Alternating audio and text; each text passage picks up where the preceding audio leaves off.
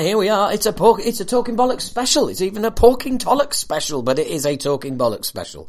Yes, this is the um, Howard H. Smith uh, from Talking Bollocks and Godless from the Metal Podcast. R.I.P. Um, it's our adventure from London to Derby and from Derby back to London again. And why? Why did we set out on this odyssey? We set out on this odyssey because um, the Beyond are a band that um, I thought had supported us a lot back in the day, as in supports lots with Acid Rain a lot. But I think it's uh, uh, they reckon it's only one. I'm determined to dig out more than that. I'm sure it was more than that.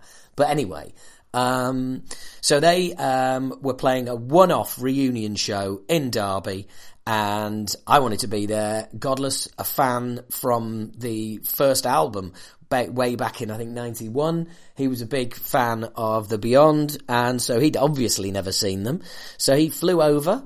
Um, made his way over to Ealing and um, told me straight away about the metal podcast business, which was a bit sad. But that's hence you'll hear me trying to convince him a few times that he should be doing a regular podcast with me. Um, so that's about it really. That's, that's a bit of scene setting. That's all I'm going to do. There's three hours to get through here. There is one hour, um, on our journey on the M1 up to Derby. Then there is an hour with the band. Well, with all the band minus, well, John, the singer, is there for about the first 10 minutes, then he has to scoot off. Um, and my apologies in advance about the quality. Um, there's an hour with the Beyond, or about 55 minutes with the Beyond. There is a support band sound checking for a period of that. So just skip through it is my advice to you. Just skip through it. Um, uh, because the majority of the interview is perfectly good quality and you know is really good. It's just unfortunately these things happen. Okay, so um, there's then that with them, and then there's an hour of Godless and I back on the M1, heading back from Derby to London, talking about the gig, talking about all sorts. This is just it's all sorts. It really is all sorts. I hope you enjoy it. Lots of metal, metal meta chat, some movie chat, some the Beyond chat, and uh, and that's it. And I still haven't got um, because I'm do- I'm doing this on the um, still on my tiny little um, uh, tablet that I've managed to get working. So um, still no sound effects. I from here on in, I am just going to put all of the files back to back. So you'll hear me and Godless chatting for an hour on the motorway. You'll then hear the interview, and you will then hear the the, the final um, chat. So that's it. Okay, no more of ado. Here is the uh, drive up the motorway to Derby.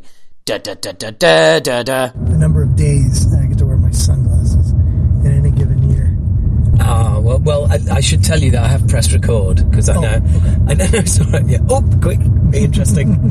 um, so, um, yeah, here we are, live on the road. Yes, doing it, podcasting while driving. Take that, Jerry Seinfeld. um, uh, we're on our way to see um, The Beyond. the Beyond up in Derby. Now, um, it's kind of weird. We were talking about this earlier and saying that um, we've got we've got almost the exact opposite um, kind of experience with the Beyond, where I have. Um, they've they've they supported Acid Rain a number of times. I supported them when I was in Strange Thing, the band after I was in after Acid Rain. Know them all really well. Um, really looking forward to seeing them. Um, and um, and you, have I've got nothing. Yeah, I've yeah. got a CD that I received in the mail from Continuum Records in the United States in 1992, was it? 91? yeah, no, no, it might be not. Yeah, yeah, um, 91, 92, it has to be, right? yeah, yeah. No, you're right. Ninety-one, probably. Yeah, and uh, uh, yeah, crawling was like just one of those albums that I couldn't, I couldn't put down during It, the uh, by the way, it's called Crawl. crawl. Yeah, Yeah. well, the song crawl. Yeah. Yeah, yeah. I, I can see you getting. Uh, so the uh, the the um, that year, as far as like great albums, I mean, there's just dozens of great albums that came out in 1990, 91 in metal, and that was one of those that I spun more than any other.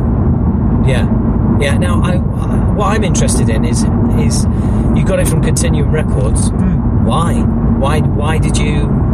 Oh look, there's a there's a band with sharks on the cover and they're from Derby in England. Oh, that's a must. Well, it was.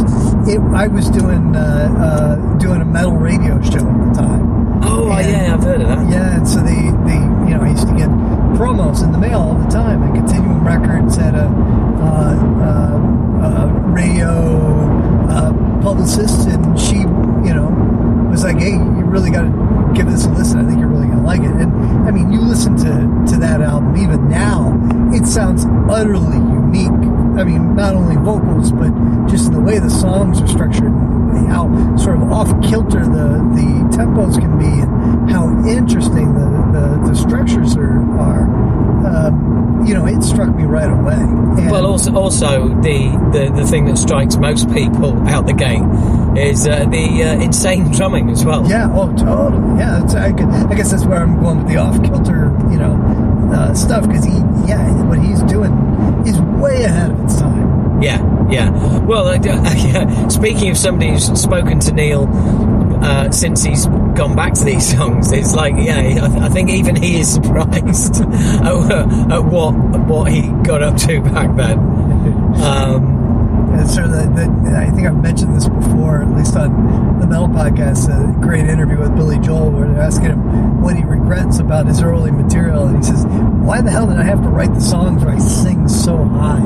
Yeah. As an old man, I hate singing that high. I can't even do it most of the time. So I got to, you know, down tune like crazy. I imagine the same thing is when you're a drummer, like, you know, jeez. Yeah. Slow down, me. yeah, I mean, it's um, but it, uh, but it's brought you it brought you all the way over here. This is you know instead of instead of seventy thousand tons of metal, Yeah. driving up the M1 to Derby, Well, flying think- over from Di- Ireland. I don't know. think the Beyond ever toured the U.S. I don't. I, No. uh, certainly. No, I'm pretty sure they didn't. yeah. actually. So you know, I never got a chance to see them live. Uh, you know, my entire like awareness of the Beyond was that one album, and so like you surprised me by telling me that there was another.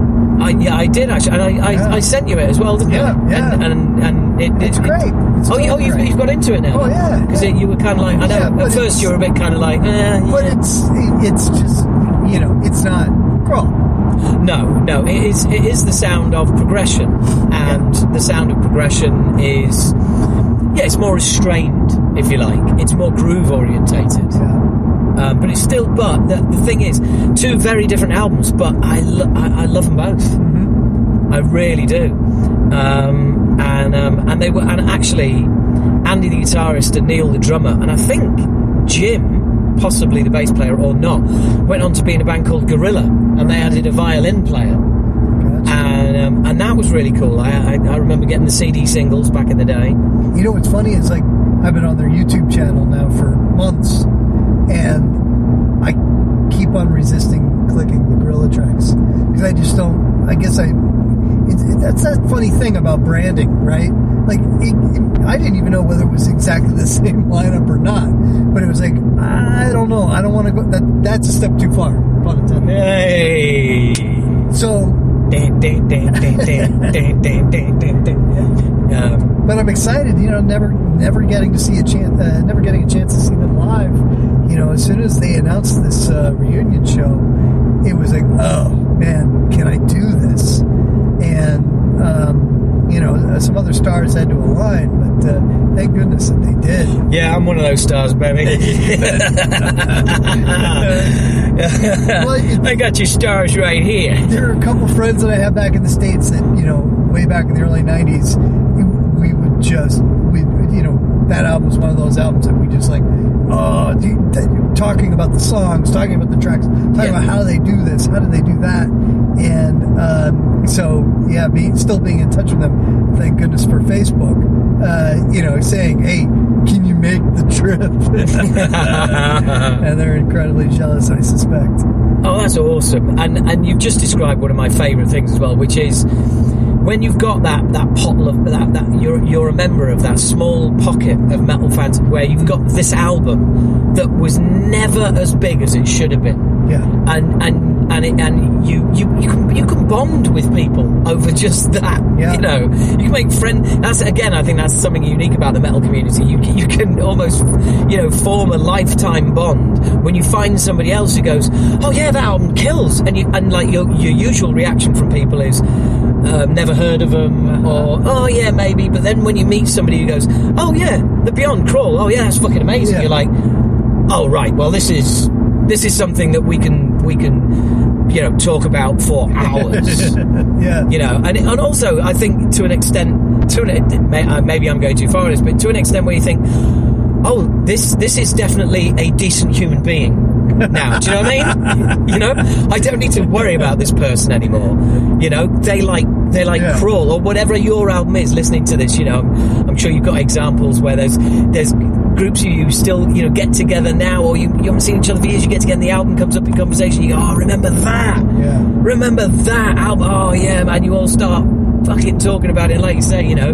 The only thing I would disagree with you on is I don't know that that album deserved a larger audience. Actually, it is a really weird album, and they got a very unique sound that like nobody else was doing. And, Yeah, big fair out. And so, Yeah. but I think what is surprising to me is that that album hasn't caught on with people who, um, you know, have, have begun mining some of those uh, really great early progressive metal bands like Cynic. Um, you know that that you know they they're where there's a, a they're revered you know by bands like Between the Buried and Me and um, uh, you know and similar uh, contortionist bands like that you know Beyond to me should be in that conversation uh, and it's surprising that it hasn't caught on Um, well, I think you've got basically the UK syndrome going on there. They were a UK band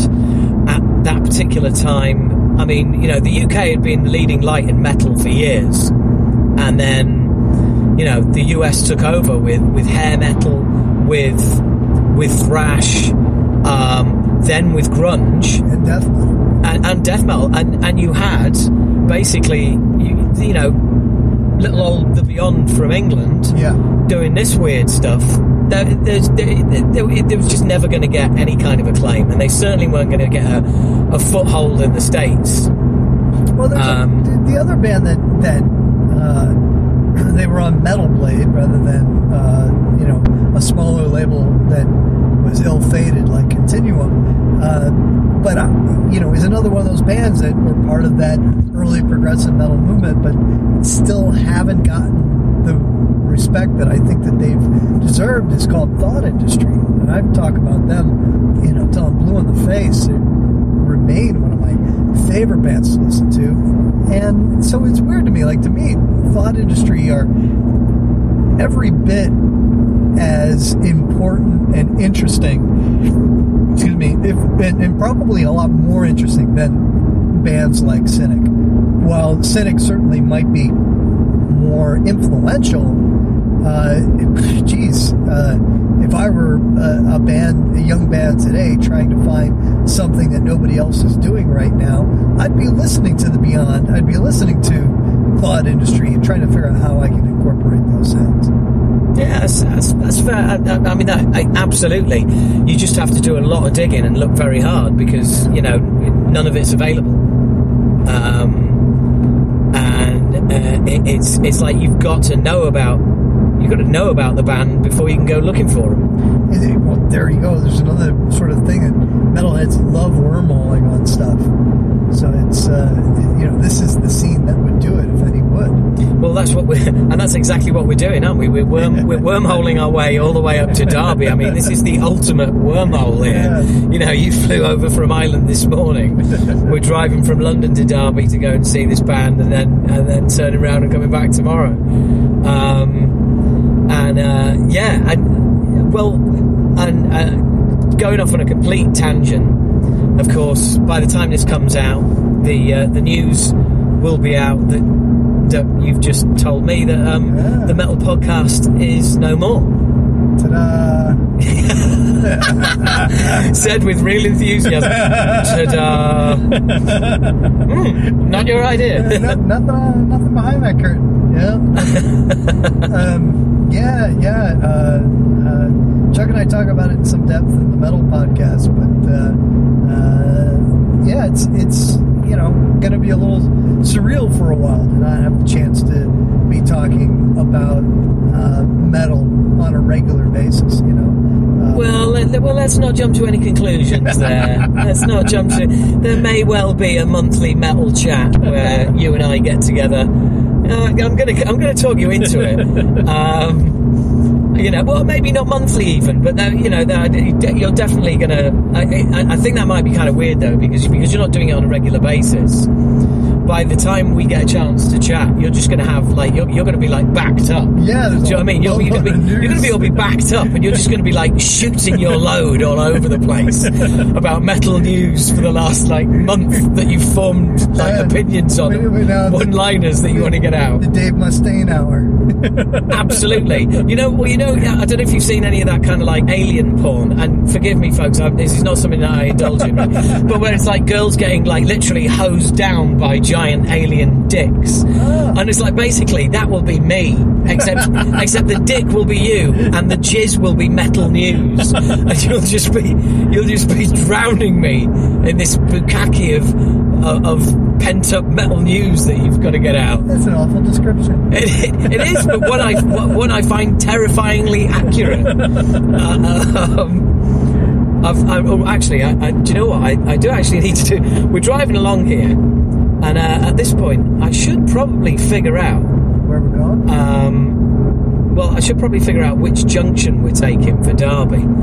Um, so this is fascinating. This isn't it? A fascinating podcast. Man, man figures out where he's going.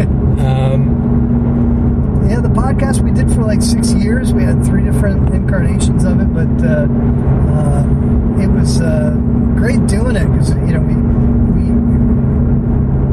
were able to get together in the beginning every Sunday morning and and just uh, uh, shoot the shit. It's it's one of those things that uh, you and I were talking earlier before we hit record about friendships and, and how how you find things to bond on. And, being able to bond with uh, with Chuck on uh, metal and what was going on, and then later on the conversations we were having with musicians. That, you know, it's one of those things that you know I I, uh, I now sort of will look back on. I think as a you know part of life, and you know is, is uh, uh, that I, I won't regret. I got to quick go back and try to download as many episodes as I can, so that way I've got them all in one place on Dropbox. You know, but uh, yeah, great experience, and, and uh, love Chuck to death, and. Uh, I want to kill him. no, no, no, no, no. Uh, don't know what the uh, don't know what the future holds. I do. okay, uh, look, I've already pitched him a, a, like a once a month. me and him get together. I mean, I wanted to do it like you know, uh, you know, fortnightly. Now I'm only joking, um, but I, you know, I, I, I definitely think um, that you know, one door shuts, another door opens. Yeah. You know, and. Um, it's always it's always great having you on the podcast. And um, I mean, Jesus, you're in my fucking car. do you know what I mean? I don't do this with just anyone, you know. Um, I mean, you know, It's it's- remarkably clean in here. I mean, I didn't think that you lived in filth or anything, but as a musician, past you know, being a musician once myself, you know, I just came to the sort of belief that everyone lives in filth. You know, right. Okay, let's let's let let's let's let's just unpack that, shall we? a, you were never a musician, No, right? no, no. You hung around in bands, Perhaps, Okay, yeah, and B, neither am I. I'm not a musician. I'm a writer who can vocalize. Uh, I, you know, I, I I I think of myself as as, as uh, you know. I, I don't think of myself as a mu- uh, as a musician. I think that's too too lofty a I- term. I, I- don't play an instrument. I I, I mean, I, arranging music. Yeah, I can I, I can do that. But you know, if, if there's no music there to arrange, I'm fucked. So I'm not a musician. in this context, I was using a shorthand for I got in a van and then I got out of the van and put a guitar in my hands. no, no, no. I got it. I've got one for you. You got in the van. You got out of van at the services. You came back from the toilet. The van had gone. Pretty close. oh man. Uh, yeah, I, I can. Um, I, I, well, I, we did that to Kev back in Acid Rain. Oh. Prior to mobile phones, we left him stranded uh, at a uh, at a bus stop. in nothing but a jacket and pants. And by pants, I mean underwear. Oh, jeez. Yeah, I know. He nipped out to have a shit and he didn't tell the driver. And we drove off without him. And this is pre mobile phone, so he had like to ring home, get his mum to ring the emergency number of the bus company, and the bus company to ring the emergency mobile brick Wow. in the coach. I mean, this time we'd done about 50 miles. Yeah. We had to turn around and go get him. Oh, jeez. And he'd, he'd had to sit in services in nothing but pants and a jacket. it's just brilliant. Everybody looking at him just thinking, what a fucking tramp. the only thing close to that is playing a gig in New Orleans. Drummer at some point disappearing with uh, one of the bartenders, female bartenders, and just we had no idea where he'd gone, anything. But we figured probably things turned out for the best. You know what I mean? Yeah, And, as you uh, do in those situations. the next morning, knowing we needed to get to the next gig, again, pre cell phones, uh, uh, you know, I had to get up and going pretty early. We were going somewhere in Florida, and just, well, let's drive down the main road in downtown New Orleans and see if he's out and about. And there he was, standing in the middle of the street, still in his, you know, clothes from the stage, with a just sour expression and a pair of drumsticks in his hand. That was Brilliant. it. Uh, perfect. Perfect. Didn't miss a minute. Brilliant. I, I must apologise to um, to listeners for the road noise at the moment. This is a particularly loud section of the M1, really annoying. Where uh, where the M6 meets the M1, in case anybody knows the road, if you want to, like, you know, just identi- identify with the journey. Follow along with the Um, you know exactly where we are. Driving past one of the a huge, huge caravan at the moment on the back of a truck. Like one of those static caravans, but obviously it's on the back of a truck, so it's not static at the moment. Um, so anyway, there we go. Yeah, um, Now you're planning on interviewing the band then uh, during sound check. You were saying? yeah. Well, not, well, yeah. After sound check, during sound check might be a bit difficult. Wow, you know what I'm saying. Yeah, I know what you're saying, but I, you know, No, they're, the, they're the only band playing. Um, I don't know. I know. I think no. There, there is a support band. There was one. Oh. There was a support band confirmed. Huh. Um, yeah, a few weeks ago. Don't know who it is though. Um, Are there any other bands from that era that, like, you feel were sort of criminally underappreciated yes, yes. Uh, besides Acid Rain? ah, no then. no. I was all set to give it the old. Well, just one band actually. Have you heard of a band called Acid Rain? But this, this is why we should do a fucking podcast. You know what I'm going to say Oh, before I say it, so I so I have to come up with something better. Just I can trample all over your jokes. Yeah. Oh yeah, well, absolutely. But I can also decipher your bullshit. Yeah, and you need someone to do Yeah, that. do I? yeah, yeah, yeah. Well, Ch- Chuck used to. Yeah. Yeah, you did. You know. Oh God, already already using the past tense. It sounds weird, man. Sounds weird. Thought I heard a bit of like an emotional crack in your voice there. Like, oh, oh yeah, Uh, he did, he did. Oh, oh God, what's going on with my life? Pretty legit. I'll never leave the house again. I'll go back to using the internet for porn. Actually, yeah. Now that I'm, I'm not doing the podcast, I might actually be able to leave the house. Yeah, yeah, it's, it's overrated. You know, leaving the house is overrated um, for most people, unless it's for an acid rain gig, obviously. Um, right, seriously, um, that's uh, Well, like- uh, well, Bomb Disney. Well, I'm going to list bands who supported Acid Rain. Bomb Disneyland were an underrated band. They eventually had to change their name to Bomb Everything. I can't imagine why. Um, but they, were- they were really cool. Uh, loved, loved their first album. First track um, was called Moon. The chorus was "Why don't Why don't you just fuck off to the moon," which was just unique, uh, u- uniquely British. Um, and um, a punk band from back in the day, who I think I've mentioned on the podcast before, before called the Stupids Uh-huh. um, who were pretty pretty awesome. Uh, they weren't underappreciated at the time, but I don't think they ever made anything of themselves outside of the UK. Anybody who's into melodic punk um, could could do themselves a favour and go back and listen to the Senseless Things, um, who were who were really cool. I saw them a lot back in the day. And they were they were very very cool, and and to be honest, not just British bands. One band I always felt who were criminally underrated, who I saw at the Duchess of York in Leeds in about it was 1985 I think was a band called Scream with a 19 year old shit hot drummer called Dave Grohl, Huh. um, who I who I spoke to after the show. Was, I told this story before on the podcast, but yeah, it was really cool guy. I sound like Jamie Jasta now. I've told this story so many times on the podcast, man. Um, yeah, you gotta get the cosign. That's the thing, though. You gotta get the cosign. So I've got into my J- Jamie Jasta thing now. Yeah, you gotta get the check, dude. You gotta get the check. You're going in hard. That's my Jamie Jasta impression. Now, I know that they did really well here in the UK. But Yeah, well done. I totally ignored that. Well done. Keep going. I was uh, always surprised that uh, Lawnmower Death didn't do better in the US. Well, the thing about Lawnmower Death was, and, and, and this is no, uh, I mean, Lawnmower Death were uh, were uh, a joke band. There's no, Yeah. there's no, there's no um, two ways about it. Whereas Acid Rain was a band with a sense of humour. Right. Uh, and that's why we gigged a lot. Um, and it probably didn't do us much, di- didn't do us many favours. Um, because to a lot of people, even to this day, they will not even consider us or our music because they think that we're a joke band. Gotcha. Um, and, uh, you know, that's. I, I have to say, Lawnmower Death's third album, Billy, which I think is their best, and most Lawnmower Death fans would disagree with that, but I think it's their best. It's a great, great little punk album. There's a cover version of Up the Junction on there. Have you heard it? No. It's called Billy Okay. and it is absolutely great. It really, really is. But but by the time they were doing that, you know, we were all on our asses. I mean, well, Acid Rain had been and gone, Yeah. uh, and Lawnmower Death kept going for one more album, and then that, and then that was the end for them as well. That's like 96, 95, something like that. Uh, no, it won't be that. Wouldn't be that long now.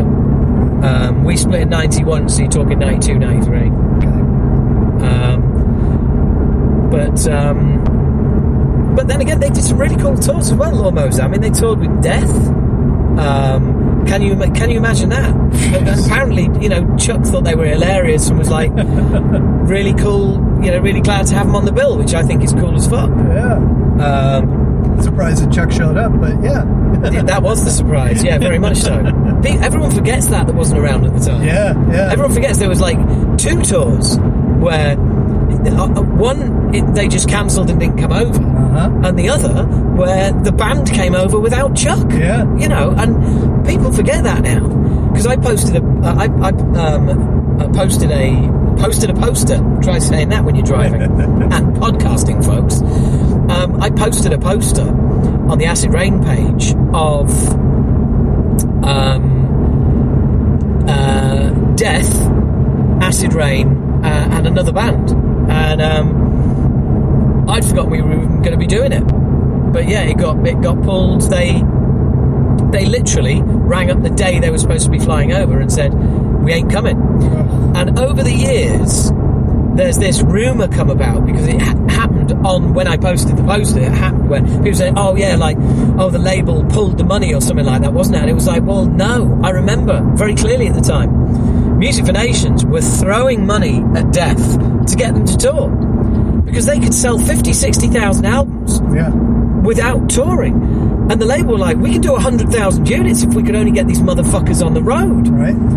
and they were always there with the money to get it. It was just they just couldn't get the band to do it.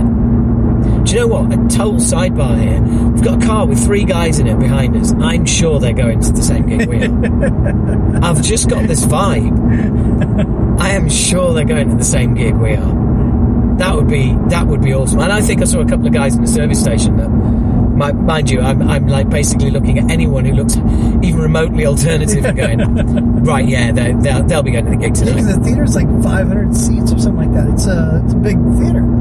Um, I. I haven't done any, I haven't done any, any of that Oh, right, research. yeah. Of course, king of the research Sorry, over here. yeah. No, no, no. So t- tell me more. Well, Where are the fire exits? Because I think it's nearly sold out. And, you know, 500 people in Derby. I mean, freaking hell, how many? There's going to be no, there's going to be nobody on the streets of Derby tonight. Yeah, totally. It's probably a little bigger than you think. Um, but um, yeah, I didn't expect a small gig by any stretch, but Uh, that, that's bigger than I was anticipating for sure. It's, well, I, and now you tell me that it's bigger than I was anticipating as well. I would have, I would have anticipated going smaller, but it depends. Uh, uh, do we know whether there is just one room, or is it, uh, you know, is there is there sort of two theatres? don't. Maybe you're right. I, Maybe you're I, right. I don't know. I'm you know I'm, I'm pleased for them. If if if I'm wrong, I'm you know if it's this is nearly sold out and and it's 500 seat you know 500 capacity venue. This is going to be a fucking rocking night. yeah. Well, it's going to be a rocking night anyway. If it was just me and you there. You know, the last band that I went to for their reunion, uh, Was Acid Rain? well, yeah, but I mean, that's that was part of the tour. Like as a one-off gig, Led Zeppelin? Mucky Pup. Oh my god! Yeah, Now you see, you know we were talking about albums where Uh-huh. you, where you can wormhole on with a few people because Yeah. well, Mucky Pup's second album, Boy in a Man's World. I can ring up, I can ring up five people now, and we can be on the phone for an hour talking about that album. is that the one with uh, uh, caught between a headbangers balls and a, 120 minutes on Uh, it, or uh, Skinheads broke my Walkman? I think it's the one with. Um, uh, Three Dead Gophers. maybe no, it's the one with. Um, Uh, Oh, Little Red, is it? No. Uh, the Big Bad Wolf. Um, the song that Green Jelly had a huge hit with, oh, okay, yeah, uh, Three Little Pigs. Three Little Pigs. Well, and Okay. Mucky Pup did that did that brilliantly. Huh. And then years later, Green Jelly basically took the Mucky Pup, Mucky Pup version, absolutely ripped it off, and had a worldwide hit with Yeah, it. yeah. Um, That's interesting because I, I, I have the whole catalog for Mucky Pup. I haven't dived through it. I've wormholed it with it in a long time, like 10, 15 years. But yeah, I was living in New Jersey and just somehow got word that they were reuniting one last time and borrowed my roommate's car, got lost in the highways of New Jersey for hours and just pulled up just in time to catch their uh, catch the gig. But then they went on to uh, I guess a couple of them like had a successful graphic design and website development company, and then oh, th- I never bought any of their albums. and then got the yeah, and then got the band back together to do more touring and stuff like that. So you know, but you know, it's funny thing about when it's like a one last gig, see ya. You know, to me, I emotionally sort of like, okay, good, I'm that chapter's closed, and any other activity that might happen, I don't pay any attention to. Yeah. Yeah, well, I, that's that, that's interesting. I think um, you've got to be very careful doing that. That one, I mean, this is different tonight because this is um, this is more um, this is more about uh, the charity. Who is a charity for, the? Uh, I honestly don't know. So it's all about the charity. It is well, no, no, but for, for the band it is. Yeah, no, not for me. Yeah. Not for me. Although to be fair, to be fair, I would have easily got guest list for tonight, but I bought tickets because Yeah. it is, you know, it's charity. So there you go. I've given my annual ten pounds to charity. um, uh, So generous. I say annual, normally biannual. Um, but um, Yeah, but it's, it's hey, but th- with the when the singer's the mayor of Derby, Yeah. they ain't going to be touring. plus, let, let's be honest, ten pounds is like fifteen euro, fifteen US dollars. So it's more than just ten pounds. Oh right, no, no. You're, you're almost fifty percent more generous than you think you are. Well, I, well, I'm, I'm, I'm, I'm happy in one way that you'd say that, but you know, I, you know, pounds is real money, you know, and all the other stuff is just monopoly shit. Um, Yeah, which speaking of, they wouldn't accept my one pound coin in the uh, uh, Costa Coffee, so I gotta, I gotta well, trade it because well, it's a euro, apparently isn't it? it's old. No, it's a one pound coin. Oh no, yeah, those It's are out. uh, monopoly money. Yep, those are done. those are done. Sorry, dude. Oh my god, you're so 2017, aren't you? Those went out like last year. Honestly. To me, God. Have you got some dealy boppers and leg warmers as well? um, so, so you literally, you're one of those people, you hoard loose change. Yeah, totally. I, I said to my wife last night, uh, "Do we have any pounds?" Yep. And then she just spread it all out over the counter. And I Oh, cool. And what about the pounds? dumped it into the. Boom! That was a wife joke. Sorry. Do apologise, Mrs. Godless, if you're listening to this, which you're not. Let's face it. Um, the, um, and then you, see, this you messaging me last night. I've got an Oyster card. I'm like, dude, Oh, you can you, you can use Android Pay or Apple Yeah. Pay. Oh, we don't have that over here. that like over what? Because of course, last podcast I I listened uh, I listened to. Well, the one podcast that sticks in the mind was you going on about how you know how you love getting fucked by Google and you use all of their technology and everything else. So I just totally is one way to put it, and it's um, getting Google's cock right up your ass. Um, but it, it, so I just thought, well, you, just, you know, you have Android Pay, obviously, Yeah. but uh, but Nobody no. takes it. I mean, I, I'm sure there's a handful of shops that, that do, but, you know, Well, it's anywhere where there's contactless. It's anywhere where there's no contactless. really. marketing material or anything like that. And like I was saying, I was in a burrito shop just a couple weeks ago, and some nerd had his phone trying to pay with his phone with uh, Apple Pay because he had an iPhone, and uh, they wouldn't take it. Hang on, hang on. Some nerd. Can I Yeah. just can I just tell you that there's a, a, a huge number of people over here using their phones to pay with shit. I and. I'm sure your journey on the underground, you saw plenty of people using their phones to tap in and tap out and stuff like that. You're there with your kind of like you're there with a hey guys, I'm a tourist, rob me Oyster card.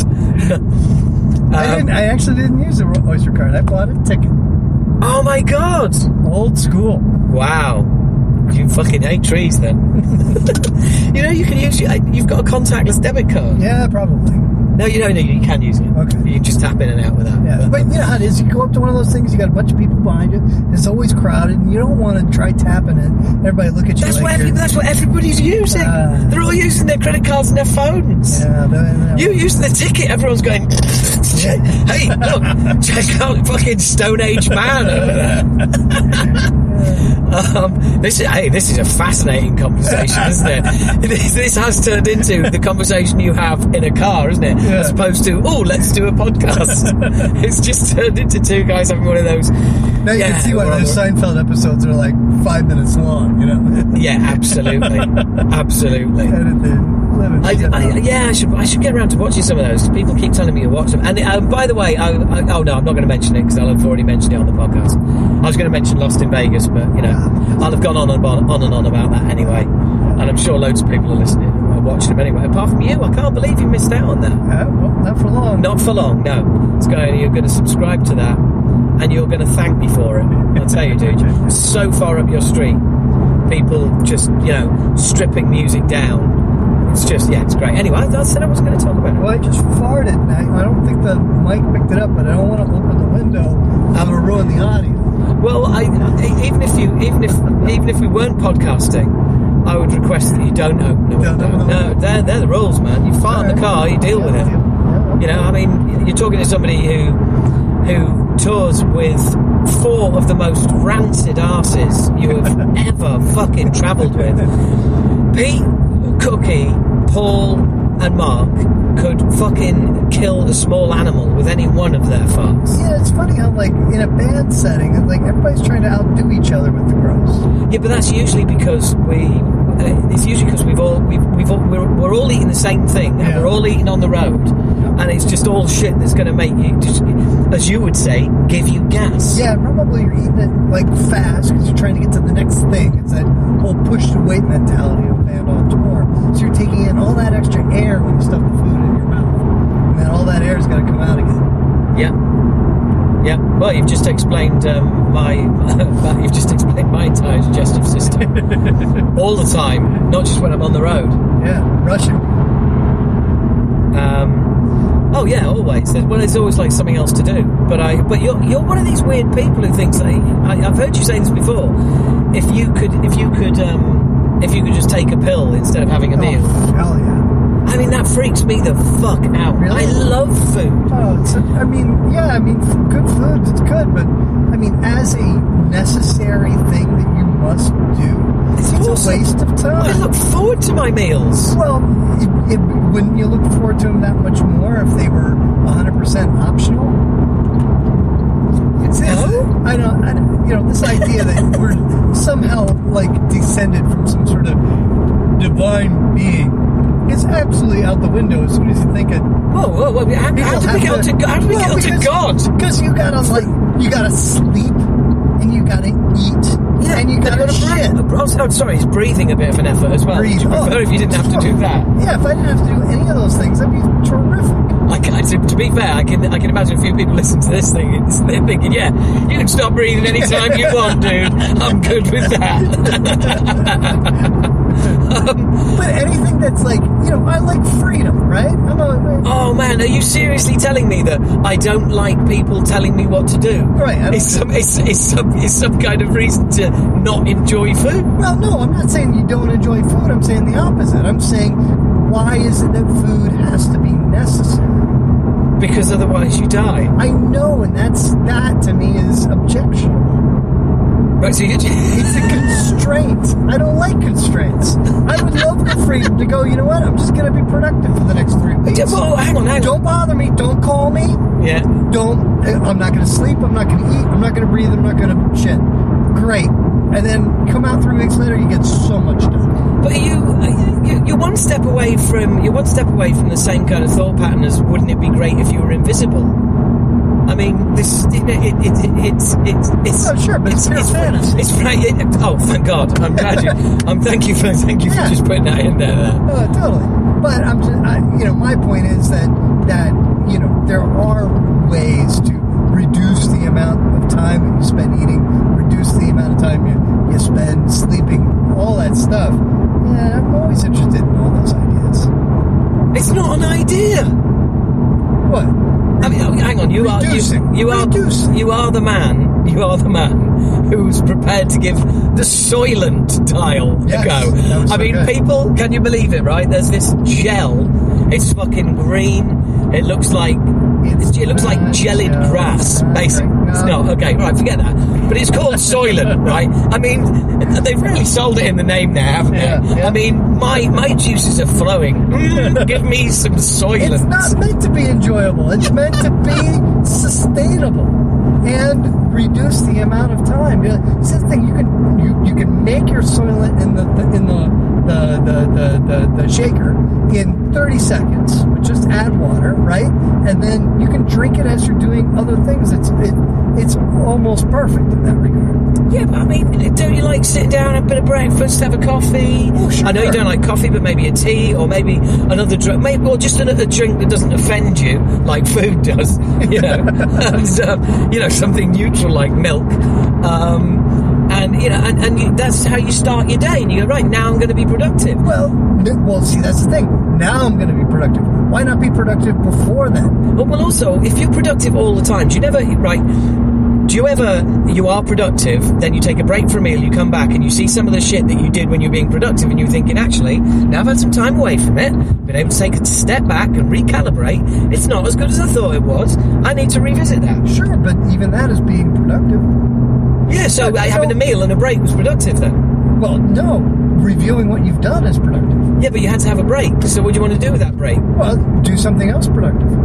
What, a bit of gaming, maybe? I don't know. no, no, video That's, a, that's a bit of an in joke, folks. Uh, we uh, neither of us are gamers. Okay, you know what they say? Can't say gamer without saying gay. Um, there's nothing wrong with that. I'm just saying. Um, get out of the house. But see, that's the thing. It's like a lot of times the reason that your work isn't so good, isn't of high quality, is because you were tired. Because we all have to sleep.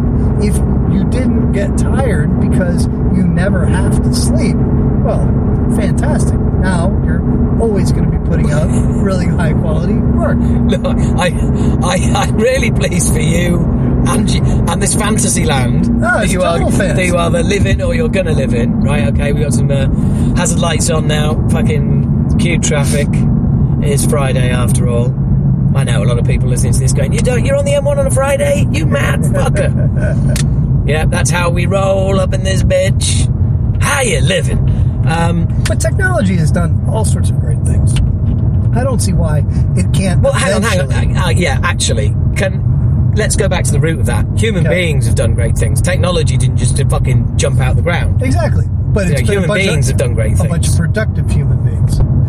I, I'm- I have no argument with that. But I bet those productive human, I bet those productive motherfuckers were having breakfast, lunch, dinner, and tea. Yeah, well, you know, because they had to. Yeah, think of how much. Yes, think of how much. they did. Think of how much further we'd be along if Oh, great! If social media is if social media is an example of how far we've come, fucking take me backwards. But it's only one example. I mean, social media is a great is a great tool. It, it, it's a tool. It's, it is a tool. Yes. It's a great tool. I get to stay in touch with people that I wouldn't normally stay in touch with.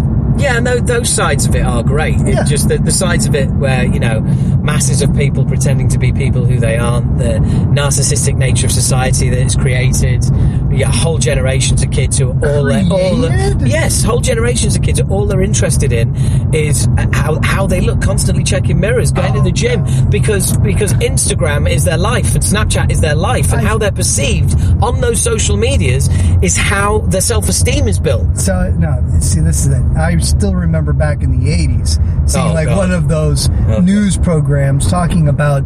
Uh, I guess it was in the early days of photoshopping, uh, pre-Photoshop, but Yeah. like you know, using uh, uh, retouching photos before you put them in magazines. Right, and they okay. were examining how kids were reacting to models in these magazines, and that they were uh, that unrealistic versions of beauty Mm-hmm. were what they found attractive, and these kids are just going, "Oh, she's ugly, and she's ugly." And it was just the same models, but they were ugly, and it's Right. like it's the same sort of thing. It's Ah, same right. Hang on. Hang on. Uh, back in the eighties, yeah, were billions of kids around the world carrying the exact same magazine around in their pockets, looking at it at least once every five minutes, and then making comments on those pictures that the other billions of the kids around the world could read. No. It, I'm afraid that comparison doesn't hold up. But th- th- they, they weren't looking at the same people. Kids nowadays are not all looking at the same magazine. They're looking at thousands and thousands and thousands of different magazines. but the message is the same. No, they're not looking at Ah. thousands of magazines. They're looking at they're looking they're using what they're using uh, Snapchat and Instagram. They're using the same platforms, and what you're developing is a narcissistic. not Generation. Only, not only are they uh, looking at a much greater variety of uh, uh, uh, media than they than they did 30, 40 years ago. On top of it, some of them are becoming successful at being the very objects and the very uh, subjects of what others are consuming, which is incredibly empowering. I, hey, look for that for that, and for that, you know, half of one percent. I am. I stand up and applaud. But it's for But- it, it's actually more than that because you've got people becoming uh, uh, are able to project versions of themselves to their entire community, and that's part of what makes social media so effective. Uh, it, it, it does, but you, you- Get we, rid of the gatekeepers. But we are still raising a generation of narcissistic individuals. Just like every other generation before. Even more so, even more pronounced. Uh, well- Appearance has never been more important. I don't know. I'll tell you what. I just went through the airport today. You should have seen some, what some of these kids are wearing. Yeah, that's uh, that is that is, for a start. That's broad-minded kids. They're in the airport. They're travelling. Okay, so you know, you know. So please, please, do you know what I mean? You know, you don't. Let's say when you do market research, I you don't go can't- and stand in an airport. I just came from London Gatwick. Unrealistic versions of beauty they are not really Yeah, yeah, yeah. Like, so. Absolutely, We could- absolutely. I'm they could- fighting a losing battle They there. could use a little bit more narcissism as far as I'm concerned. Just a fucking mirror. yeah, yeah no, that'll do. Yeah. yeah. Have you got a mirror app on that phone? Yeah, you probably want to use that. Um, yeah, I can, I can appreciate that. But it, well, uh, it's this. Uh, yeah, look, it's, getting back to Soylent and your, ha- and your and your hatred of food. I don't hate it. There's great food. I love great food, but I also love a great movie. I like a great uh, uh, Dinner uh, with album. friends. I, yeah, I like Dinner with friends. They're coming round to have a meal with your wife All while that- you are productive. No, no, I'm saying a great movie, great album, all great book, all these things I like to enjoy at my leisure, just like I would like to enjoy my food at my leisure rather than being required to consume it three times a day. Right, okay. Um, all right, here we go. We've got some cunts on the road. This car on the left here, right, is some vaping cunt in it with gold rims on his fucking silver Vauxhall Vectra, you fucking prick. Every now and then, it's just like this fucking puff but of the- fucking smoke comes The out. vaping is cool. I, I much prefer Vaping, vaping. vaping is cool. It's so much cooler than cigarettes. Oh, oh, well, that's like saying fucking slashing your wrists is cooler than shooting yourself. Absolutely. It, I mean, vaping is not cool. If you're a vapor, pack up. You know Just what I saw- give up. I mean, you know, you go from smoking 20, 20 fucking uh, cigarettes a day to suddenly standing outside puffing on strawberry and ginger. Uh-huh. Mm, I found my brand. Grow up. you smell like a sweet shop. Seriously, That's grow better up. than sell, smelling like a cigarette. Oh my god. oh, and I'm just saying, quit both. Oh yeah, that you know, do the I world a favour. Totally agree with that, but you know, what, what are you going to do? You're fighting a losing battle if you're trying to get people to quit smoking. If it's a preference, I I'll, I'll walk behind somebody vaping a hundred times before I'll walk behind somebody smoking Oh, and, and I'm comp- I completely agree. Um, I just I just find this whole vape shops, vaping community. I mean, if, if you're ever around, you got a friend who vapes, and they meet, and you introduce them to somebody else who vapes, you may as well just fuck off. yeah, because you ain't going to see them all night, and they're going to have a conversation. Oh, what size is your tank? Oh, what strength is it? Oh, fuck off. See, but what's nice about it is that, like, I always remember, like, friends who would smoke and they go, oh my god, it tastes so good. Like, no, it doesn't taste good. You don't go to Baskin Robbins and among the 42 flavors is cigarette. You know what I mean? Nicotine. Yeah, yeah, yeah, It, yeah, it yeah. doesn't exist. Nobody, you know, nobody's like walking around licking ashtrays. Yeah. It's And, not. and our new our, new- our new flavour, menthol cigarettes. Yeah, totally. it tastes bad. Everybody knows it. Don't try to convince me otherwise. So people are vaping, you know, strawberry banana. Well, okay, now that makes a certain amount of sense. I know, but you got this 45 year old guy who looks like a fucking gorilla with his battle jacket on and everything else, and he smells like a fucking child's packed lunchbox. and it's just fucking Uh, embarrassing. yeah, well, it is, but you know, it, it is what it is. I, it is what it is. yeah, but, I, but I don't get it. It's like, like for example, like uh, uh, you know, the holidays just passed. There's all these like corporate parties going on in these hotels, and I'm standing outside one of them, and you know, there's all these women. First of all, they're wearing. You know the, the smallest skirt they possibly can find. It's What a shame. So, yeah, yeah, all right. I'm not arguing, but sub-zero weather. Uh, uh, Yeah. weather. Now you can tell they spent hours getting their makeup just right so it would look great. They're they're they've got all sorts of perfumes on. They'll smell spend. great. They'll also spend all night taking pictures of themselves and Uh-huh. putting them on Instagram Wow. because they are narcissistic. And But there you go. The dudes are all wearing the you know most expensive cologne, the whole thing, and then they stand outside smell, uh, smoking cigarettes for the rest of the night. They smell like shit. Yeah, yeah. That's that's. That makes no sense to me. Vaping, if you, you're killing yourself, great. As long as you smell good doing it. And you're killing yourself a lot slower. Yeah, Yeah. at least that's what we suspect. Yeah, yeah. Well, I mean, look, I, ultimately, i- it's um, it's preferable to cigarettes, but you know, it's- that that you know that's it's also preferable to sucking on a tailpipe. Mm-hmm. You know, it's preferable to a lot of things, sticking your head in a bag of shit.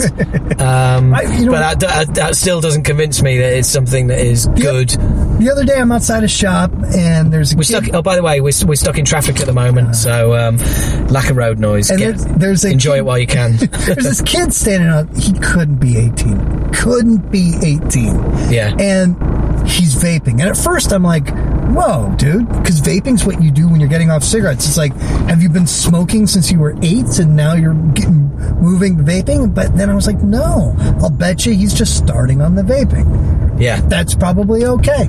Well, I remember when when it all first came in, when it was e-cigarettes when it first came Yeah, in, uh-huh. and a friend of mine. Sold them at the mall. And a friend of mine, and you could still smoke Stupid. inside. Yeah. And a friend of mine was smoking his e-cigarette. I said, oh, we were in a curry house and he was smoking his e-cigarette. I said, oh, are you quitting? He goes, no. I said, I'm not, I'm smoking it. I just put his e-cigarette aside Mm-hmm. Yeah. and then go and smoke outside, come back in, pump, puffing on the e-cigarette. No will to live. Yeah, absolutely. It's like that's the way to travel, man. You know, these cigarettes aren't killing me on they, these cigarettes aren't going to kill me on their own. I need to double up. Brilliant. I just don't understand like trying to ban it and stuff like that. Jeez, you know, it, it, it it's it's an alternative. Well, we've just had a we've just had a study in the UK um, uh, um, saying that basically vaping, e-cigarettes, sh- you, should be able to get them on the national health because they because they are so such a useful tool for um, quitting smoking. And and it's like I've seen the seen the government are try, trying trying to take steps to regulate it, which in other words means, hmm, there's a lot of money being spent Yeah, here. that's right. We want a piece of that Yeah. but they do it under the guise of um, uh, the nation's health in inverted commas. Yes, agreed. It, but you know, it would be nice to know what the hell's in that stuff. The governments don't give a shit if you drop dead in the street. They want the money. Yeah. simple as that. I mean, look, if governments, if governments. Absolute genuine concern was genuinely the health of its people. Mm-hmm. Well, you just ban alcohol and cigarettes, job done. No. Yeah, there you go. Oh, come on, they already banned alcohol. that didn't work out. But this is what this is what I'm saying. No, oh come on. They already banned alcohol. That didn't work out. Yeah. Your ex-country of which you are, Yeah. which is which which you are now dead to. By the way, I was talking to America this week. You're fucking dead to them. Um, and um, uh, you tried prohibition back in the day before fucking cars and television. Well, you know, cars, yeah. well, yeah, but you, yeah. Yeah. My, my point is, yeah, but. Uh, what I'm, I'm But then, they, but then they've got the drug war. The drug war hasn't worked out either. Same thing. Yeah. Well, I, well, I'm all for I'm all for legalization of um, of drugs. So you would legalize drugs, but you would make alcohol and cigarettes illegal. No, no, no. I was talking about if governments were concerned, this is what they Oh, would do. oh, okay. I'm, I'm not a government. Yeah. If I was in government, Yeah. right, everything's legal. It's just you know, murder the lot. But you, but you have to, you know, have to get a murder license. You'd have to apply. Let's talk to say Mayor this Derby is the person. this, yeah, yeah, yeah, yeah. Let's, let's between songs. Yeah. yeah, yeah, yeah. Between songs. So we're going to do one off the first EP. Before you do, just got a couple of questions for me and my American friend here. Um, so, what's your feeling on legalised prostitution? no, I don't. Le- I would legalise murder, right? And then you have to you'd have to apply for a license, and they'd be like, okay, uh, you'd apply for a license. They say, okay, why are you applying? It's like it's my next door neighbour, and and why? And you like you list off well, you know, it's fucking. they stay up to all hours, making loads of noise. I've tried to be reasonable. They're they're they're not being reasonable. They got a dog that barks all the time. They've got a daughter who's a hooker. They got a son who's a drug dealer. Um, there's car parts in the yard, and I'm not. And he said, I'm just suggesting taking one of them out. Okay, I'm saying take the father out. Okay, let the mother and the and the kids live.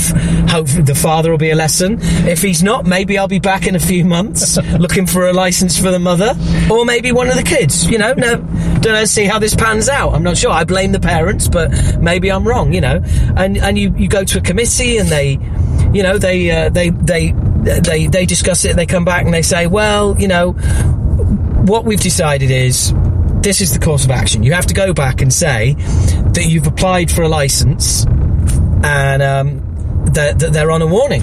So they got six months to to to, to shape up or um, you know or, or you know your your application will be sanctioned. The government... but unfortunately what happens is they shoot you when you when you tell them you've applied for a license I've got. To, I've come around to say you're on warning.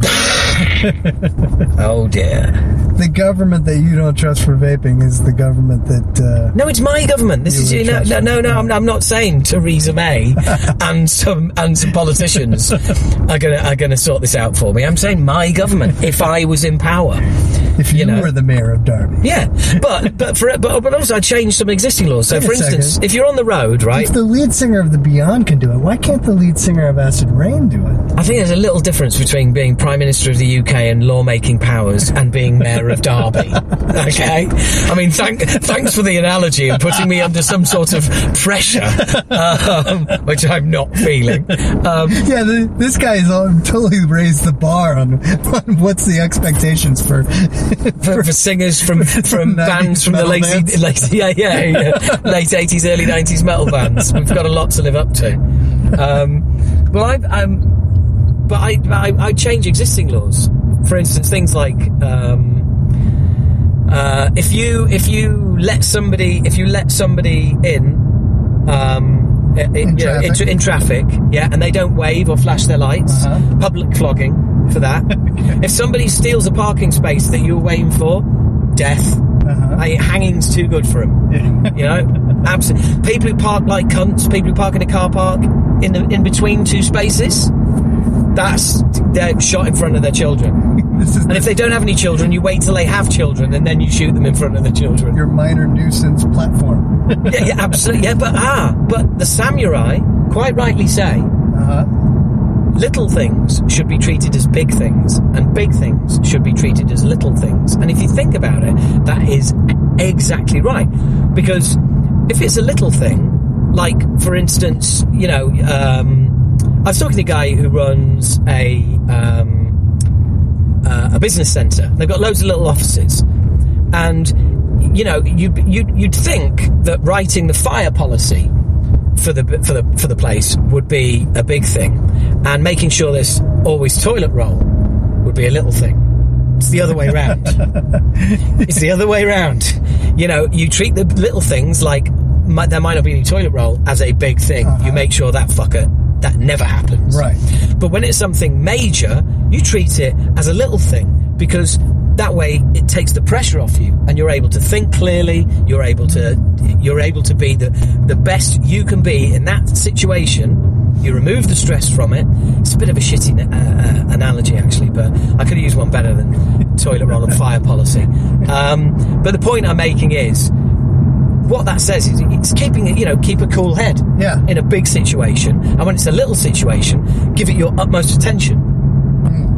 And what I'm saying is, kill people who steal car, car parking spaces. That's that's where that goes. I was thinking about recently about how you know one of the neat things about having done the metal podcast with Chuck for six years. is Rest in peace. Yeah, is that it's uh, it you know there's a document now of what it is that were sort of what I was thinking at the time, and Mm-hmm. you know, and and uh, you know, sort of who I am to a certain degree is presented. At least a version of who I am is on that. So it's Yeah, it's a shame, isn't it? it's, well, it's interesting because you know I'm thinking about now the version of you that you're presenting on your podcast here is Oh, suggesting that I- uh, I- I- look, I'd have said- state-sanctioned murder. Dude, I'd, I'd have said this 20 years ago. I'll be saying it in another 20 years. Don't you worry about that. Yeah, I, you know, I, I read some of the interviews that, that I did all those years ago, and I think, you know what? This kid's making some sense. Um, yeah, what happened to him? um, um, uh, yes, but anyway, look. Soylent. I keep coming back to that. Oh. I'm just like, oh, the concept of, oh, wouldn't it be great to just take a pill? No, no. I like, I, I cherish my, I cherish my my meal times. I mean, I like some self, self-employed. You know, I, I look forward to that that hour that's mine. Because the other time I'm I'm you know I'm I'm working for for someone else. yeah, and that that would be a fair argument. You know, it's a, it's not like um, you know if lunch were be able uh, was able to be replaced for in the public consciousness and what people uh, uh, socially consider acceptable. If it were to be replaced by a tasteless drink, so that way people wouldn't stop working. It's not like you would Yeah. get an hour less at the end of your day to work. The, you know, the the corporate. Uh, Corporations would just take advantage of you working an additional hour. That's- So so have you managed to find a hole in your theory there? No, no, That that you I, know. I guess I don't think about it in terms of uh, Anyone being, but you. being productive on behalf of somebody else. I'm always thinking about it in terms of being productive. Yeah, applying myself. it, apply, yeah, and applying it to your own life, which Yeah. is absolutely, you know, absolutely fair enough. That's that's what you, that's what any normal human being would do. Not for a minute am I uh, accusing you of being normal. Uh, um, um, um, three three point nine miles before the uh, Derby exit, by the way. So this shitty traffic is not really going to do us too much damage because we're going to be off in three miles. nearly every single night, nearly every single night, I go, damn it. There's something more I wanted to get done, or there's another movie I wanted to watch, or another episode. and I can't because Because your time management I is have- shitty. No, Your time have- management is no, shitty. now I have to go to bed. I'm too tired. If I, if I don't go to bed now, I'm not going to be able to wake up early in the morning. So it's uh, But you, waste of time. how many how many hours sleep do you get a night? Seven hours. Right, well, make it six. Well, I'm already Margaret moved- Thatcher run the UK on six hours of sleep. yeah, not a good example. I've already moved down from eight to seven. Right. Uh, there are plenty of nights that I get I get less, but I bet you're one of these people that if you wake up and you've had 10 hours sleep, you're gutted.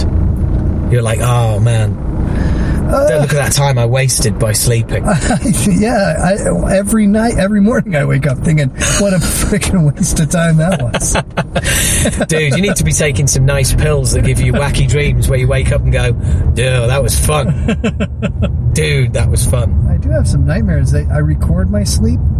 I've heard about this. That that that to Yeah. me, that to me is just like you're really over obsessing about yourself. If you want to know what you're doing while you're asleep, Uh-huh. you should probably take your head out your Uh, ass. dude, I got some recordings of me whimpering in my sleep. That is just Oh. so good. oh God! So good. Could you do me a favour? Could you I- never play them to me? I saved those in, in a special folder in my Dropbox. really? Well, I'll tell you what. Send some over, and I'll stick some in the podcast, go. and then we can do a follow up discussing discussing the noise you make and what we think it means. Uh, And anything decipherable in there? Is it like any words, or is it all like? yeah, it's that. Yeah. Yeah. Yeah. But what's interesting is, like, I rarely can remember my nightmares, but when I hear back those sounds that I was making while I was having those nightmares, I can distinctly remember what it was that I was dreaming at that very time. Yeah, because it's a trigger. Mm-hmm. Yeah, yeah. So, so you don't wake from your nightmares then? Uh, depends. Totally depends. If it's because unless it's coming to some sort of conclusion where there's a possible death, and you go like, ah! Eh, no, no, I haven't had that. no. No, usually it's more like So what was your nightmare? Was it? Is, is did you have a recurring nightmare of being forced to sit at a four-hour lunch? All the things you could be doing. and then being tired at the end of it and having to go to take it out. Yeah, yeah, yeah. Oh, You've got like God. eight courses, and you're sat there going, eight courses. Motherfucker, how is there eight courses? There's, there isn't eight things in the world I want to eat. Oh, now I got a shit. You know, I hate that. Oh, you wake up and you're in a line in a pile of Uh, shit. yeah, And yeah. you've pooped your pants again. Oh, what a waste of time this is going to be. Yeah. yeah, no, I just like to strip all that away, you know, and just be able to choose when I want to eat, when I want to sleep, if I want to, you know. The thing is with sleep is that if it if it wasn't a requirement, then nobody would do it, and there'd be no point. There'd be no point. Like, why would you close your eyes for hours at a time for? Well, I, I love the way you use the word requirement. Yeah. You know, of, of, of, of human beings eating food. If it wasn't a requirement, it's not a requirement. It's a necessity. Same thing. Not really. How would you differentiate? I well, I know. I think I think we've got. I, I, we might we might be wormholing on absolute. Um, we might be wormholing. Wormholing? Uh, uh, yeah, worm. Yeah, no, wormholing on pedantry, which is one of my favourite things to do. Um, but uh, yeah, ch- choice of words, requirement, and um, Necessity. a necessity. Yeah. Uh, yeah, no, I, I I suppose you're right. It's just requirement to me is because it co- because it contains the word require, and I always think of like I, I always think of require being a, a, a so- not a demand. Do you know what I mean? A, a soft like oh I you know I I I'd, I'd require one of those Oh, really? as opposed to it's a requirement, which is as you, as you rightly point out. Yeah. You know, if it's a requirement, you got to do it. you got to do it. Yeah. I just think this necessity, for some reason, to me, has a little bit more, just resonates as a little bit more powerful. But that's just purely my interpretation of the words and almost the cadence of the words. Yeah. Yeah. It's interesting. So it is, isn't it? It's, it's kind of weird how you, because that's that that is and that is an emotional response to how two words sound. Do you know what I mean? Yeah. Two words that in the thesaurus sit right next to each other all the time. Uh, yeah, not in the dictionary. uh, pedantry again. Um, but no, yeah, yeah, absolutely, uh, absolutely. It's uh, yeah, that's a weird one. That's a real weird one. See, I would have thought like requirement to me seems feel like necessity feels like something that you know you need to do, but it's almost like born of oneself in a way, you know. Whereas requirement, it's like it's been like put upon you. Right? Yeah. And so I I would I would feel like it's a requirement because I do feel like you know as somebody who grew up. Uh, you know, first Catholic and then born again. It's like, well, all these are gifts from God. Well, I don't want these gifts. Hang on, you were brought turn up, them back in? You were brought up Catholic and then born again. And then I and then I went to, to born again. Bloody hell! What Yeah. you or your parents? No, uh, my mom was Catholic, so Yeah. I was raised. And she decided Catholic. she couldn't get enough religion. No. Catholic just wasn't enough religion. No, when she started getting out of Catholicism is when I turned to um, uh, uh, the First Assembly of God. Oh my god! Right. So I did that as a solo endeavor. right. And how old were you? 14, 15? Oh god! Right. Okay. Right. Yeah, You were you were low hanging fruit for those motherfuckers, yeah no, weren't you? probably 13, 14, yeah. So so God drove drove you away from God is what we're t- is what we're talking about here, isn't it? Yeah, to a certain degree, for sure. So do you think there's a possibility that if you actually remained Catholic, you you might not have actually become such a staunch atheist? No, not at all. No, I'd still Yeah, because the, the same place. right because the the age of reason for you was discovering logic, science, fact, and realizing that hey, Yes. this is just a fucking great story. Absolutely. I mean, it's it's, it's a great story, but it's a story. Yes, and you know, and, and certainly having that, uh, uh, you know, the the additional uh, angst that comes with, uh, you know, being angry at the world's biggest criminal organization that was, uh, you know, continues to this day to r- systematically allow for the rape of children. Yeah, yeah. I mean, I, I, I, you know, I get livid at that very idea. So you add that to everything else, and it's hard. It's a, it is a toxic mix, and you know, it's certainly hard to uh, uh, uh, remain um, unemotional when you know discussing the topics of religion because it's. Yeah. Uh, Well, especially when it comes to the Catholic Church and the fact that it, to this day, it's still um, it's still as murky as the mafia. You know, it's it, it, it's it's still all about covering pe- covering priests' backs. It's all about.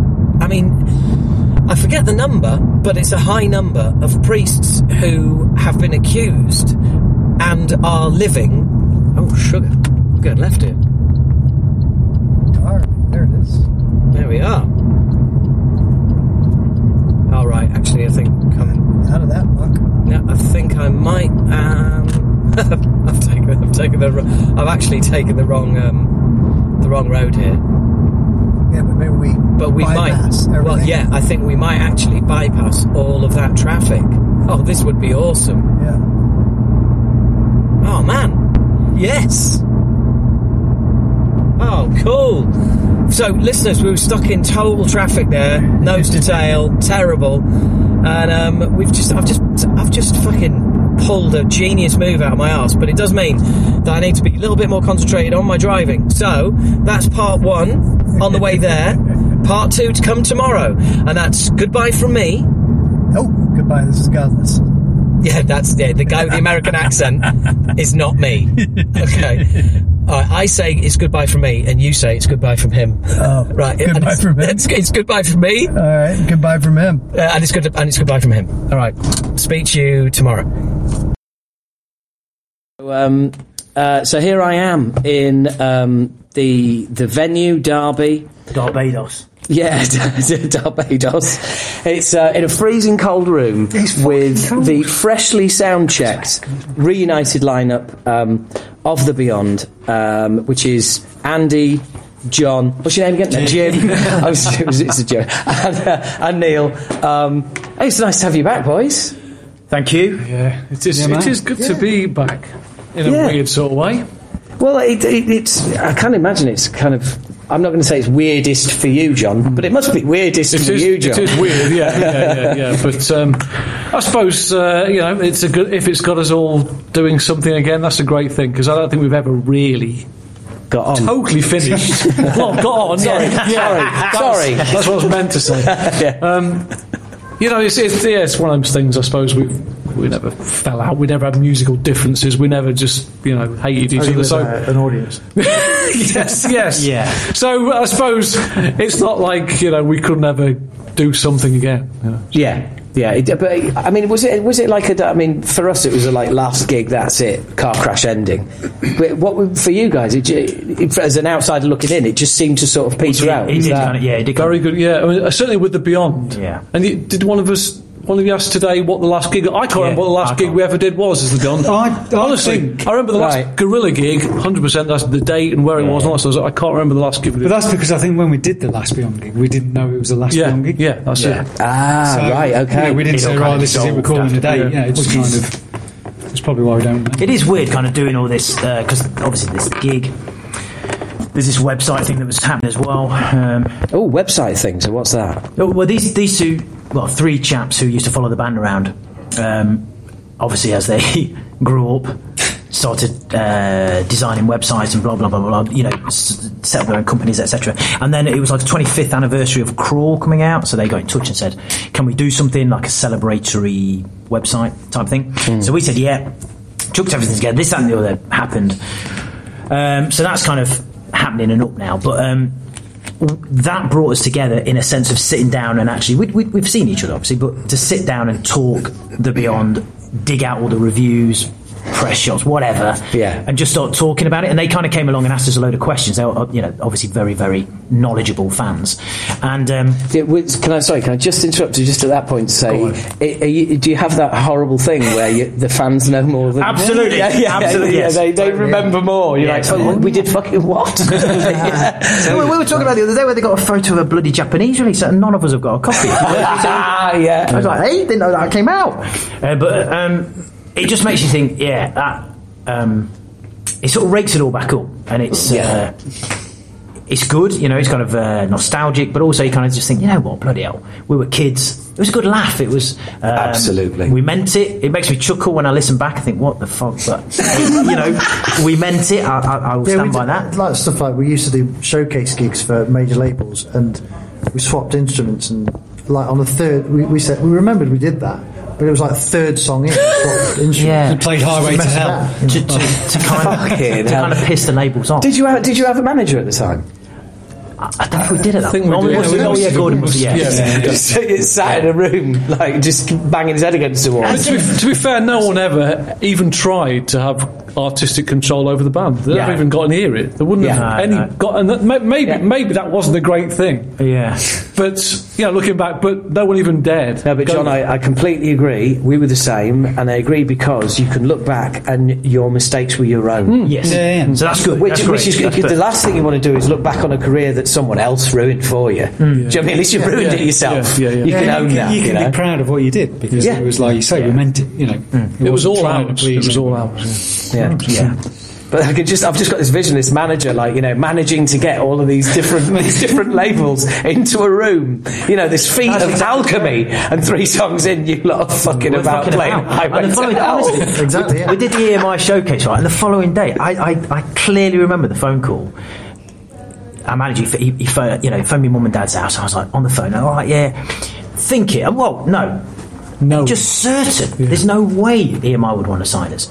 And they said, uh, yeah, this was like 9 a.m. Yeah, they phoned on the way back to London. They want to do it. I was like, what? Are you serious? Are they mental? Yeah, tell them we don't want to do it. well, we were looking for a, a cool indie, weren't we? That was Yeah. plan. Yeah, it was like let's do an indie thing. It was just bizarre. And you, well, you know, I mean, you, you kind of think, yeah, whatever.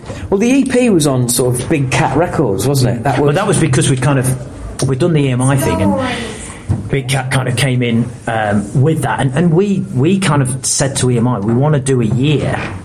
Of which then was known as a development deal, and they said, "Well, we can put you on a development deal," but we said we don't want to go straight onto EMI. We were almost like obsessed with kind of selling out to the man. It was bizarre. Yeah. Uh, and then, but behind the scenes, you know, Nirvana and everyone was signing to Geffen and da da da da. But we, Yeah. obviously, you don't know that at the time. You're just there going, well, yeah, all, all the bands we love are on smaller labels. You know, we, we can't go for a big label. But the Yeah. thing was, um, label wise, because we always get obsessed with talking about labels because it was a major label, but the, the A&R guy had that mindset of check out Mudhoney. You know, Yeah, he got it. didn't he? You need to go, don't you, John? All right, no worries, man. See you later. Okay, see you Yeah, see you in a bit. Cheers. Yeah, y- um, yeah, yeah. Yeah, he, the, the Sing, EMI guy sing us though. introduced-? Fucking hell! I'm gonna I'm gonna go out. You three talk amongst yourselves. But you, yeah, but I, I remember being the same. It's like back in the day. There was always this. There was this thing about selling out. You know, I mean, I, I, despite the fact that you that you did nothing but play with metal bands, I never I never thought of you as um, a metal band. Right, Um, you know, rightly or wrongly, who cares? It's all just labels. But um, I remember, you know, we were. It was like eh, the accusation of selling out was what you dreaded. Yeah, yeah, absolutely. You know, that was just like the plague. Now, uh, you know, I'm sure if you mentioned it now to a you know, bunch of 18 year old like, kids playing in a band, now it's kind of like a completely alien thing. You know, get a get a tune on a on an advert. Do you remember? I mean, you would you would you would ob- be like. Putting a song on an advert? Are you crazy? What now? Oh, well, that's the way forward. Oh, mate, if, if, if I, I, you know, given the opportunity to sell out now, it'd be awesome. I'd be- I'd be Do you know all what I over mean? it. If people, Absolutely. if people actually bought anything, it's impossible to sell out. Yeah. If people don't buy, then we can't sell. So it's, it's, it's a done deal. But yeah, but I know I remember the, exactly the same thing. So yeah, you did that big. That was that was that Andy Fernley's label. No, um, Abo and Lin- was Linda? Linda. I can't remember Linda's surname actually. Obenine, isn't it? Obeneye. That's how you pronounce it. Yeah. I can see it. Um, Yeah. Oh. Uh, so Abo Yeah, and Linda, they managed Claytown Troupe, an EMF, Carter. Right. Uh, so we, there was this whole connection, and Linda was married to uh, the chap at EMI, and it was all very incestuous. But it was right for us because that that EP was perfect. And Yeah. you know, um, Abo and Linda came up to see us in Derby at the. Uh, I think they came to see us at the Lord Nelson actually, where literally we played this tiny pub. And honestly, it was fucking hilarious. Fire limit was 40.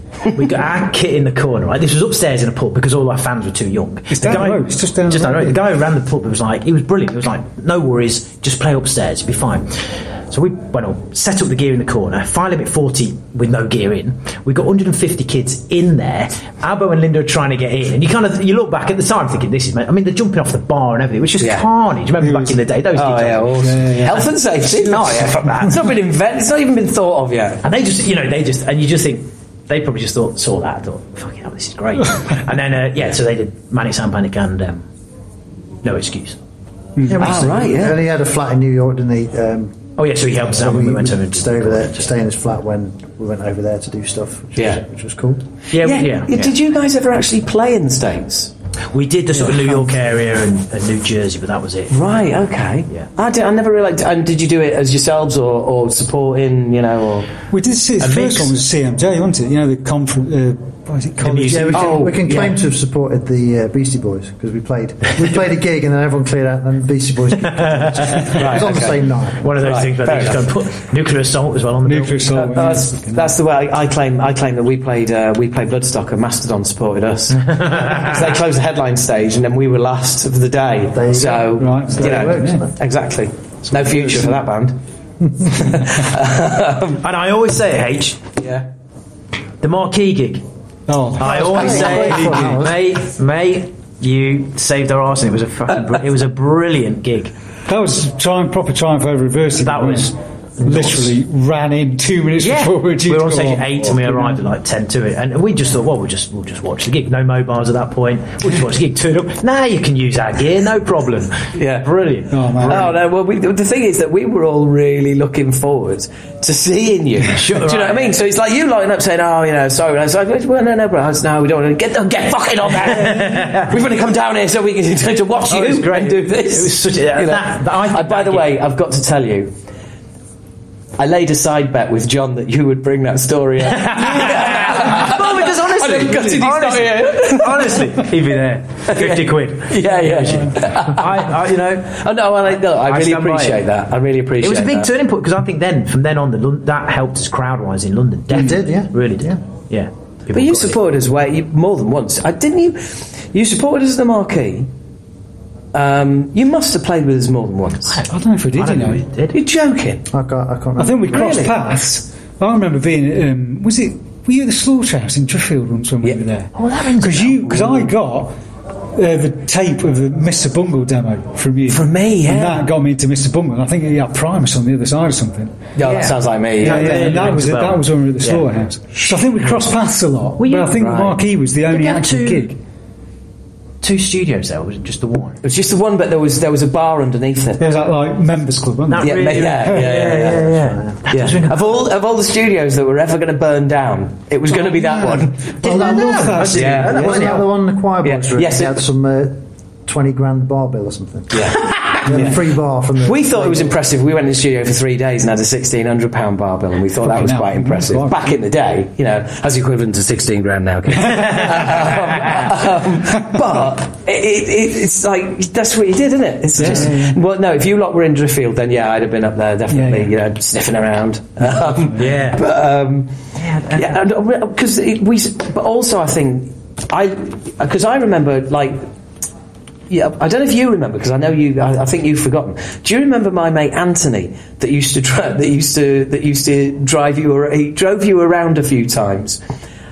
Absolutely shit you up. Like he's an immense driver, and he drove you. And it would have been. Yeah, are you remembering it? He's, he's mentioned this to me Because I think you two came down to do press. What's his surname? Pelorti. I, I, you might recognise him. He's coming I can tonight. remember He's on the motorway at the moment. Okay, Oh, right, okay. cool. And my, and my the, the, the the friend I brought with me today. Where did he drive is- us? Um, it would have been in London. I think I was staying at his. You were doing press. We, went- we went out for, it, and he would have driven you back to the hotel, back to the Columbia or whatever it was. And I um, can remember having some fucking crazy drivers back in the day. But Well, well, he was the craziest, and he would literally, and because he, because he, I remember him saying, he said it was, he said that it's like they're the only people I've ne- that I've never been able to scare with my driving. it's like it's the worse, like the faster I drove, the more they laughed. so, um, which, right. yeah, it, it does, doesn't it? But um, he's coming today. But the, the, the guy that I've uh, driven up with is from Texas. And he ran a radio show in Texas, and um, somebody from Continuum gave him uh, gave him the seats, posted him the CD of the of Crawl, and said, "Look, you you need to listen to this. This is awesome." Uh, so he's been a massive fan okay. ever ever since, and like, of- you know, like none of his mates know the Beyond Hour. and He's like he's always always been pushing. And then when this came up, oh, that's it. He's got a few. We were talking about it on the way up today. And so he gave copies of the album to a few friends, and it's like they all got into it. Um, and he's flown over from Dublin today, so he he, he landed in, in Gatwick, and I picked him up, and we've driven up here today. So he's like, Wow. yeah, this is he's. he's uh, he didn't even know you had a second album till I till I told him about it. So I sent him a copy of you of, of the second album, um, and um, and, and yeah. So t- tonight he is like you know Oh. he's like like a dog with two dicks. he's um, no, he's dead excited. Oh, good. But it must have brought all the memories back playing the tunes and stuff. Yeah, yes, it's quite, Yeah. quite weird. well, just like, like talking Neil said, about musically, stuff, uh, musically out there. Because when you go back to it, it's like, what? What I've were we got doing? to actually practice to play this. you know. Mm, yeah. Yeah, yeah. Yeah. Um, That's weird. Having, it, it- it's weird, isn't it? We're practicing stuff you wrote. Mm-hmm. Do you know what I mean? Like it's foreign because there's no muscle memory or anything. it's all like, yeah. it, yeah. Yeah. And if, we were saying tonight, it's like it's sort of one of those things where you, if you if you think about it too much when you're playing it through, you, that you just start spinning around. You know, I was kind of with a lot of like, what am I, what am I meant to be doing this? What am I doing there? Like, you know, and there's those little things where back in the day, the tiniest, you know, tiniest changes in stuff and blah blah blah. You know, I'm sure melodically or whatever, you kind of you just start chasing your tail, going, what the fuck? Where am I meant to be now? But also, it's like. Uh, I mean, all three of your approaches I'd be interested in, as in, right, I'm going to do exactly what I did back in the day. Or have you approached the song and go, do you know what would be really cool here? Or, do you know, or is there bits where, well, I know I've, we've got to do that because that's that's a key signature in the song. I think most of it was arranged for literally guitar, bass, drum, and vocals. Mm. And then there's a few overdubs where we were like, should we do that or whatever. But other than that, I think it's pretty much. Yeah, It's all pretty remembering faithful. the I mean, there might be the odd little bit here and there, Yeah. but it's all pretty much as it was. Maybe that's the difference recording back then to now. If you did the those albums now, it might be to click. It might have more oh, overdubs. oh, yeah. Three words why it would be more different now. Cut and paste. Three three words which I've got to be honest, I quite like. you know, when you've done a fucking belter of chorus, it's like, no, I don't want to do another 64 takes of that fucker. Yeah, just drag it and drop it, please. Yeah. You know? Yeah. But um, But it does change it. You're right. Yeah, yeah. Oh yeah, absolutely, absolutely. It changes. It, well, it, it also changes the way you write as well because you because you know how you can Yeah. How you can apply it in the studio. Yeah. It's just very very different. We're going. All right. Oh, yeah. Just having an interview. Oh, shit, sorry. It's all right. Give us two. se- Do you need me? it's just what uh, what do you want to do with kit, kit wise? Come out now. Sorry, sorry. No worries, no worries. Oh, no, no, Just a little no. break, Neil. Just two seconds. Neil, just so we don't forget, support band are playing, you're playing for 40, 45 minutes, not half an hour like we thought. So if they do go on at half eight, that still works. Oh, okay. What time are you guys on then? We're, we want to be, I want to be on at quarter to ten. No, It's got a fucking midnight. I think we need so quarter past nine. We're on. Uh, no, no, no. They need to be done by quarter past nine. Yeah, if you're off by quarter past nine, so say that. Yeah, yeah, cool, yeah. Sweet. Sorry, Wait, do I recognise them for some reason? Lost Lane. Do you know Lost Alone? No. It else is Mark played with. He's fucking retool, isn't he? Do I re- do I re- do I recognise him from back in the day? Then? No, Lost Lane were like a local band, but they did. They were they- sort of fostered by what's his name from um, My Chemical Romance, the singer. Oh right, fucking hell, right. They, they didn't- toured all with them, America, and the, the singer had a house in LA and all this sort of stuff. Wow. But they were quite a bit younger than us, weren't they? So they, were, were yeah, probably through what? as we were. Ten years younger than us, maybe. Right, right. But it's um. I, do you know what I remember? Ah, fuck! I've just remember the uh, you played Legends nightclub in Harrogate. Oh yeah, fucking hell. That arrogant, yeah. was that. Well, I, okay. Now I'm trying to. I'm, try, I'm determined for you to remember my friend. He was a huge Rush fan that was de- that was like absolutely determined that you play Working Man every time he came to a gig and saw you. He saw you all over the place. He came to see you at Newcastle Riverside. He'd come up and say hello, and he'd say he, you said said like that- you're doing Working Man, aren't you? And you you always played it if he was at the That gig. would ring us. Yeah, That yeah. rings well, a miles I- I- out. yeah, yeah, well, yeah. There's a little, there's a little tinkle going on there. It's a- yeah, there's like literally, yeah. So um, I remember that Harrogate gig though. I was because that was a proper nightclub, wasn't it? Well, like a rock club. It was a fucking Oh. shirt nightclub. If we, when, when you guys, when you said, "Oh, we're playing Harrogate," I was thinking, "Where?" And you were like, "Legends," I was thinking, "Good luck." With that." I mean, that was because, like, you know, as a little metaler back in the day, it was like that was, yeah, uh, yeah, it was fuck the- off. yeah, absolutely. You know, that's where all the casuals go. That's the nightclub. That's the enemy. And you go to the heart of enemy territory. You know. But that was, I suppose, that was a precursor of like you know venues doing one thing before a certain time, yeah. clearing a band out, Yeah, you know, yeah, m- doubling their revenue of an evening. Nice carpeted You know? stage there. That's, that's what you get. That's the bonus you get. Yeah. was there a stage? Well, I just I was remember you being in the corner. Yeah, like off the dance floor. Or Or maybe I'm Yeah. thinking somewhere else that was quite a similar. I Are you thinking of the Crown and Cushion in Bolton? Which No, that's was, where we got where we actually didn't we get signed off that one? No.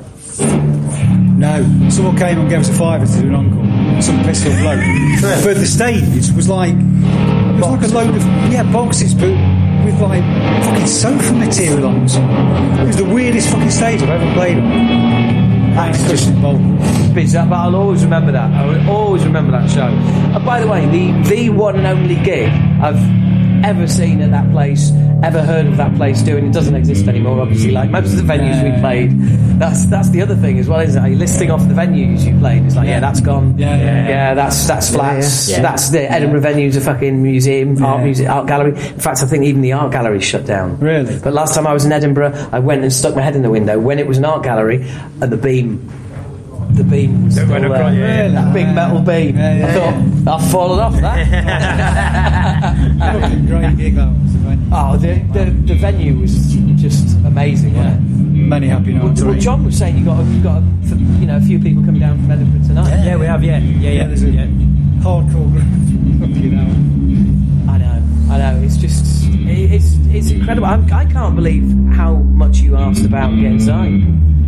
Do you know what I mean? Just like, like fucking about and just, you know. I remember a story. I remember you telling me a story about um, you, when you went to record with JG Thirlwell, and you were rocking up expecting this like fucking this this animal, this beast of the sea, and what you got was not that.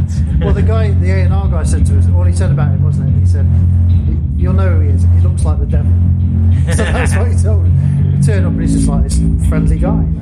Right. Yeah. Yeah. And yeah, but, uh, and I remember. I remember the, Is this the head? Go on. the, yeah, it is, it is the head, yeah, it's that Headbanging. He- The headbanging story. Because I remember, I, I can't remember. One of you was telling me this story that it's like he he did some mixes for you.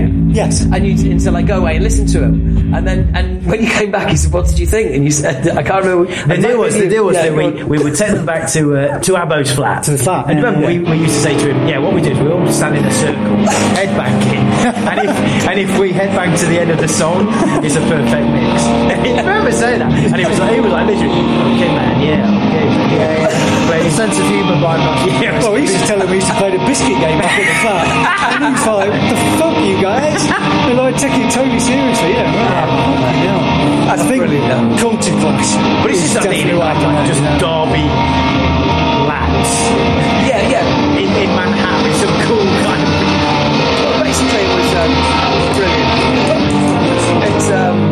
just a yeah, just young young lads with a stupid sense of humour. Yeah, yeah. yeah. Yeah, yeah, I'm fucking about.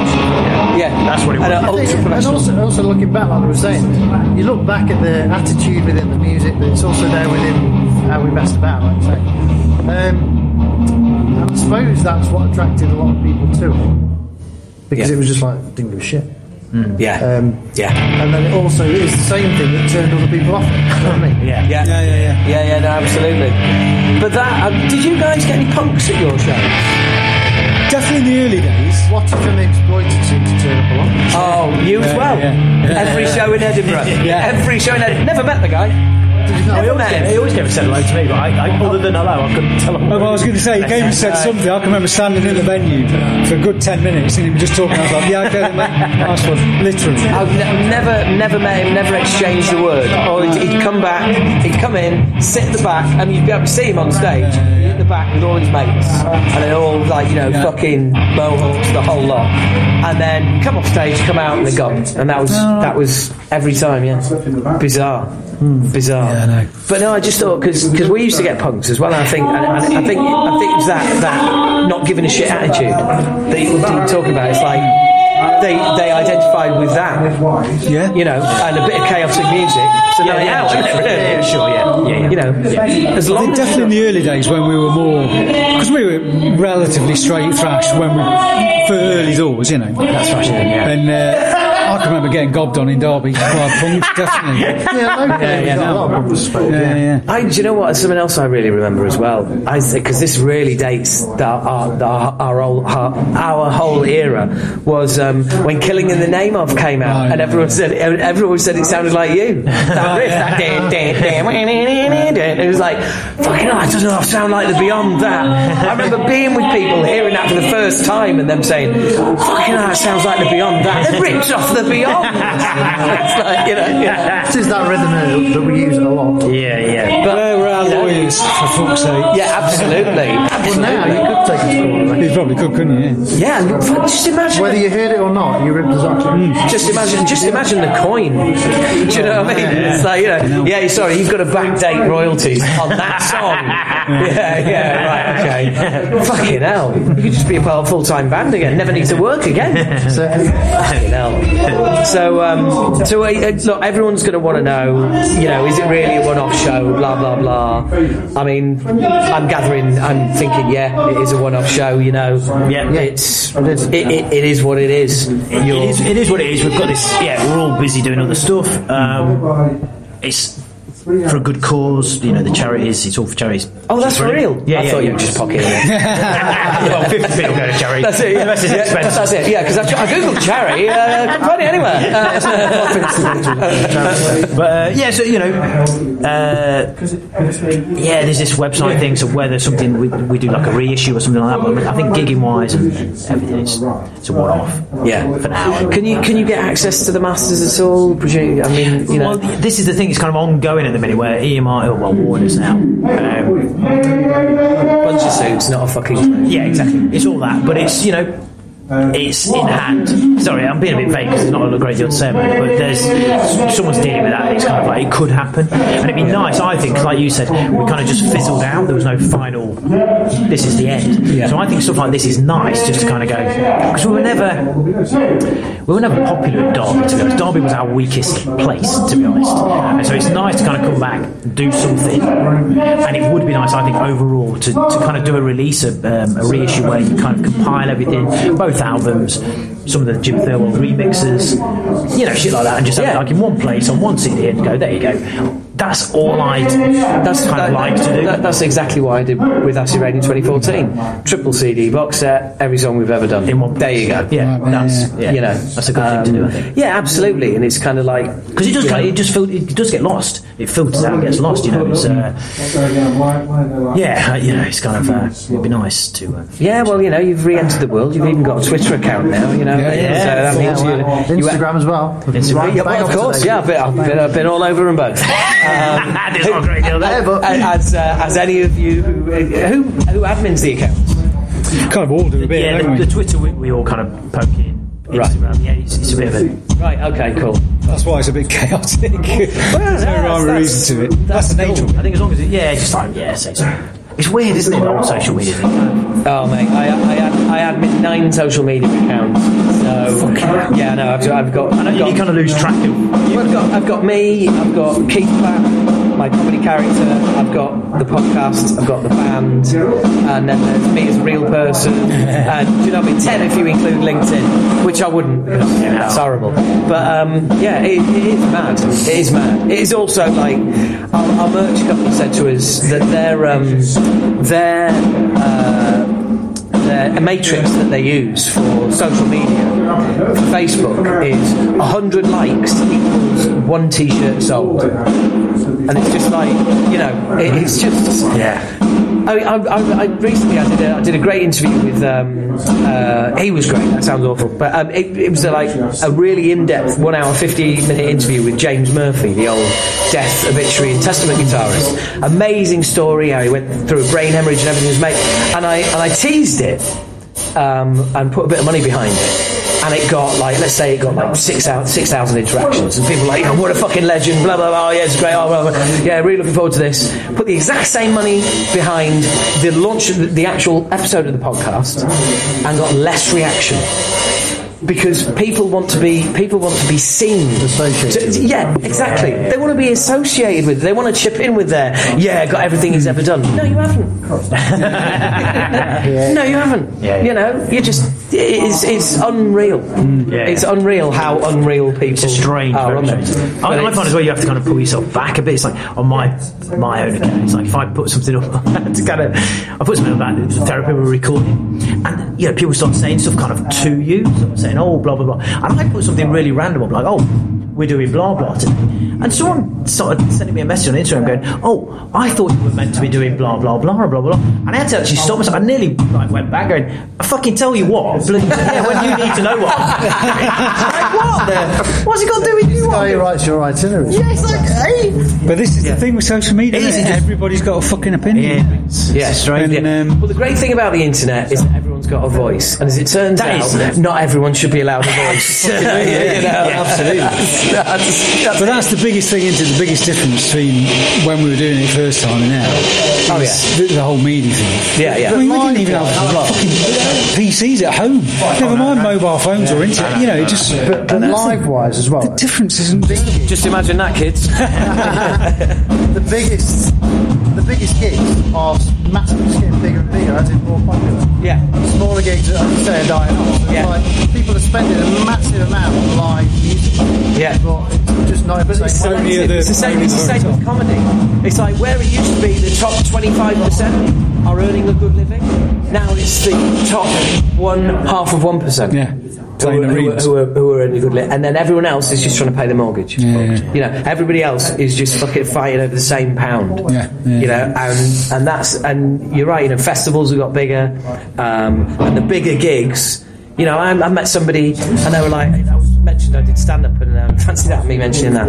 You know, and, um, and, and she, oh, I love comedy. I love my comedy. Love my comedy. Oh, I love going to see it live. Love going to see it live. Because all right, who have you seen? She goes, well, um, Last year I saw Bill Bailey at the O2. I was like, oh yeah, who else? Well, no, that was my gig for the year. Like, oh, fucking hell. Do you know what I mean? For a start, comedy does not work in a fucking arena. I couldn't imagine. I've never been to an arena gig for comedy. I don't know how the fucking they do. Well, it's bad enough going to see a band in an arena, Yeah, yeah, isn't it? yeah. Never mind one guy and zero stage show.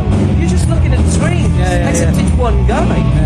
You know, you've not even got a choice of which member to watch. Yeah. Do you know what I mean? It is just literally one guy, and yeah, it, but it's it's exactly the same. But the issue is getting people out of the houses. Yeah. You know, it is getting what it's, it's actually getting them out of the houses. What frightens me is the thought that in ten or twenty years, Metallica's UK tour will be two dates at the O2, and if you're in outside the UK or the rest of the UK, you'll be able to buy a VR ticket Yeah, yeah, yeah. and you'll stick your VR goggles on at home and you'll be like a 40 quid, 50 quid ticket and you'll sit there and you'll watch the show as if you're there from your living room. You know, and that is just. That's not that far away because you've got a generation growing up with watching shit on YouTube. Well, then there's going to be generations growing up with VR. VR is going to get more and more popular, and then the generations that follow that will be, why would I leave my house? And ultimately, do you know where this all ends up? Have you anyone seen the movie WALL-E? Yeah, yeah, yeah. That's where it fucking ends up.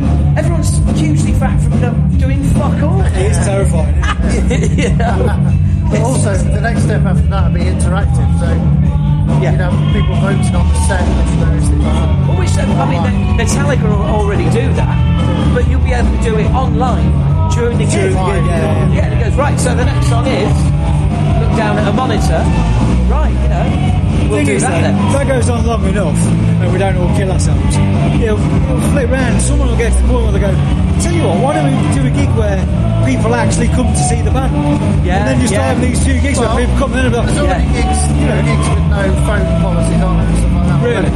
Yeah, well, It's like live experience. yeah, yeah, imagine that. Fucking hell. well, Tool, Tool and the Perfect Circle have been throwing people out and calling pho- phones for a decade.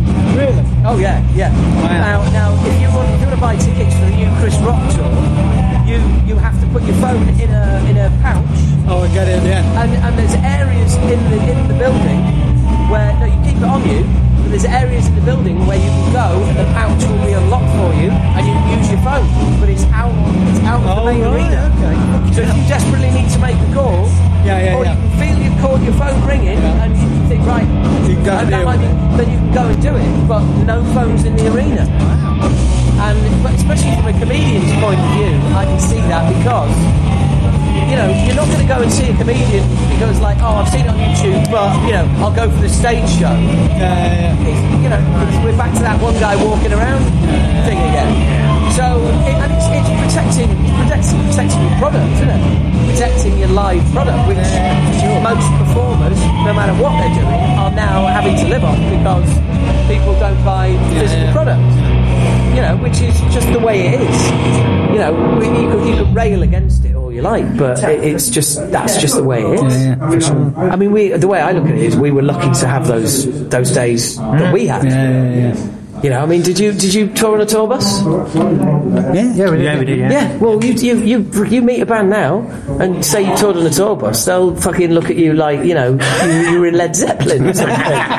You know what it's like, don't you? Do you know what I mean? It's like because it's it's also I've found it's like changing round now, where it's literally bands start showing off to each other about how little they've, they're, they're carrying around, how low our overheads are. Do you know what I mean? Yeah, yeah, we've all got in a mini. You know I mean? You know, you know, like you know we have the drums taken by Crow, and you know, you know, it's, it, but, it, but it is. It's just like. It's changed our absolute, the whole thing. But yeah, touring on a tour bus, dude, you're a rock star if you've done that. You know, it's There's just no budget anymore, I suppose, is there? No, No. nothing behind it. And also, bus drivers are all psychotic. They're all psychotic. There's Neil never getting on another tour bus ever again. Always fall out with bus drivers. Oh, we had we had some weird ones. We had um, we had a bus driver who was really cool, and he had he had a day off in the middle of the tour, and we had a standing bus driver who drove us, got absolutely wasted, sh- uh, shat himself all over the driver's bunk and then disappeared. There you go. See? There you go. Yeah, and we were literally like, right, okay, oh, you know, let's go to the next gig. No bus driver. So we knocked on his bunk. No. So we opened the bunk and it was just like shit, smeared It's all everywhere. turned to shit. Or he's Yeah, I know. Absolute, an absolute pile of shit. Yeah, but um, uh, yeah, indeed, I know what you mean. Though there is a certain mentality. There is, yeah, it's, yeah, it's a, it's a weird job.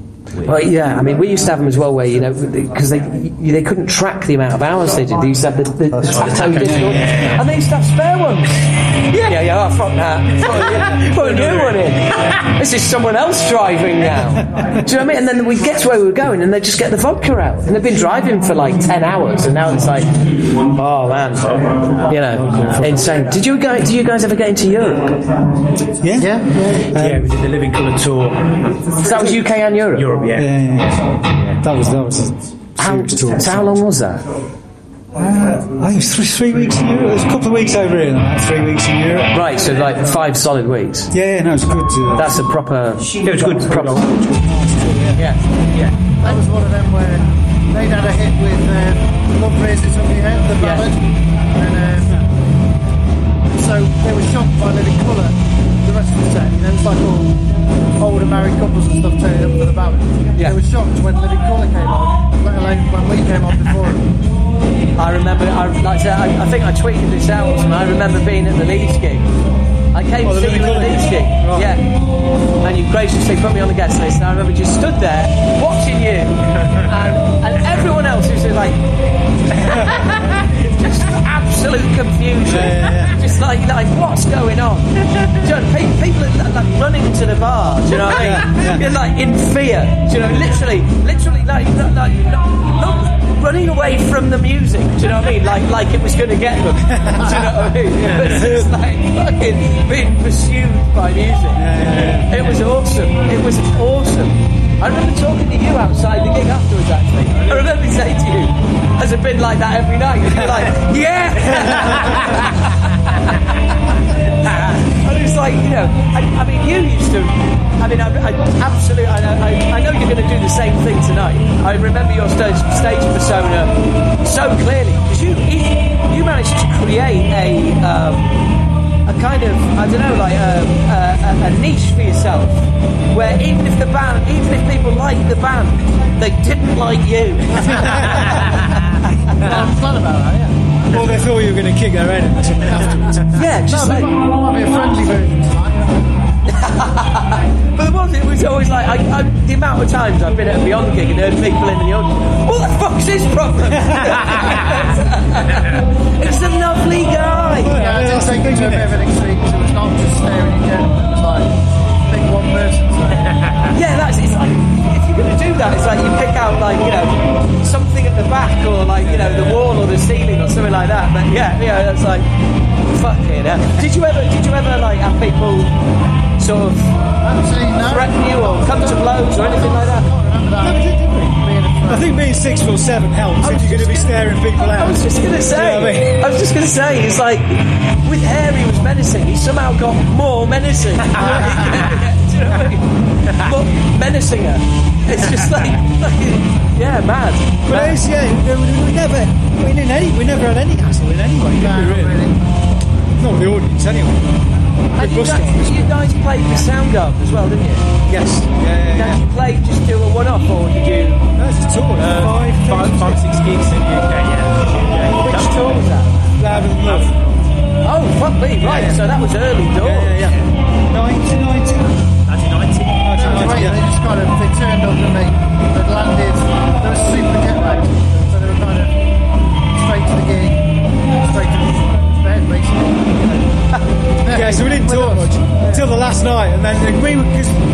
remember we were thinking they were a bit arsey, but then at the end of it they said, look, we're fucking really sorry, we're just fucked, because we're so jet lagged, you know what I mean? And we are like, oh right, okay. The shows were great. I mean, the gigs were really, really They were fucking amazing. Amazing. The thing is, you know what? You know what fuck a jet lag is as well. And it's like on tour, you're usually dealing with like you're dealing with less and less sleep as you progress. You, know, you grab sleep where you can, so you're never fully recovered. So if you're starting out from a place of jet lag, Yeah, exactly, yeah. and then you and then you've got all that, and then the performance as well in there. That is yeah. It's a But young man's game. um, yeah, yeah. But they definitely saved it for the gigs because they were amazing. They were gigs. They were brilliant. Yeah. Really were. That's awesome. Yeah, yeah. That's awesome. That was a good one. So, uh, what other big names did you play with? Because you did. Because the weird thing is, you did. You just played with like. It seems like you played with a, a, a plethora of bands because of your style. We were out Nobody, all nobody the, could yeah, we pinpoint were kind of out all the time. Uh, Yeah. Chili Well, Peppers, Chili Peppers Living, like- Living Colour and Sound were the big three bands, but yeah, we're out We with did uh, everybody. one-offs with people like Manic Street Preachers. Oh yeah, and uh, Manic- EMF. EMF, yeah, and where? Tankard. Tankard. Engine. go. Engine. There's the big one. Oh, Engine. fuck, that was one of my favourite gigs of all time. I know. Obvious bedfellows. Always forget that. So, yeah, there you go. So where where would you fit in? Well, we support him and Tankard. There you go. But that, yeah, but uh, how many bands could do that? Yeah, you know, I mean, neither neither gig was probably great for us, but Yeah. but you know, yeah. Yeah, we did support quite a range of different bands. Who was thinking great, about yeah, it? mental. What was the Chili. Peppers like then? Where was that? Uh, that was universities. 'cause That was Mother's Milk, which was Oh, right, okay. the tour, yeah. The story. I saw you on that one as well. Leeds University. Yeah, probably. No, you know, you, uh, One of the units. The reason I know you played Leeds University on Mother's Milk Tour is because um, I came with Stilly Harris, our producer, and we went down to we went down to London and mastered Obnoxious the following day. wow. Ah, so- yeah, because So it's Steve definitely must have done, 1990. uh, he did money sound panic with it, so it must have been around. Yeah. I didn't realise he worked with them. Steve Harris, Steve Harris at the Yeah, Fucking hell, yeah, he did Oh, the yeah, first you two. mentioned the storehouse, didn't you? And that's why, yeah, yeah, right, okay, yeah. Did you like us? We were off with Colin Richardson and we went, nah, you're all right, you're all right. No excuse. So we did the Ah, vote. right. Yeah. Right, Which. I think, I think Colin came to the Legends gig. You're right, he did. Did it? Yeah. Yes, There you go. yeah. I thought that. I thought. I seem to remember Colin kind of marching around this neon lit club, listening to us. And in fact, I remember, I remember Stilly Harris came to the came to the Red, uh, Red Hot Chili Peppers, and I remember watching a gig with him, and it was literally every five minutes he was in my ear going, "I couldn't do live sound, I couldn't do live," and then we watched me and he go, "It's impossible, I couldn't, I couldn't do live sound." So you can see he itching to like speak to the sound Yeah. engineer. Do you know what I mean? He goes, "Can you just take that little, that up a little bit?" I was like, "Yeah, that's not going to happen, mate." Um, God, that's really weird. Yeah, yeah, yeah. I'd completely forgotten about that. Yes. So that was the gig I was talking to you outside with Stilly. Yeah. Where we were going, yeah, we were down to um, down London the following day, yeah. And it's just, yeah, God. It's mad, isn't it? When you look back, it was 20, what's that, 28 years ago? 19, 28 years ago. Uh, 28 years ago, eh? But you guys were still on. You, you guys were still on the up at that point. Because the thing is, we were, we were. I mean, I'm not going to blame it all on the scene, but when a scene dies, you die with it. But you weren't part of the scene. Yeah. So, so, so, so what happened? Were you just not not shifting enough units for the label? Yeah, you know, I- was I think, you know, change of staff. Yeah, Well- change, yeah, change of staff. That was our big problem. Yeah, change of staff, and then you know we were always in a, an awkward position anyway. But the chap who signed us, really, he absolutely got it.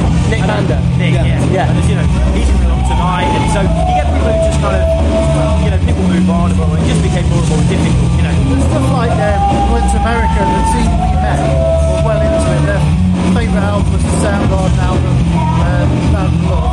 And they just said, great, we'll go with, we'll run with Beyond the Drum, uh, EMI.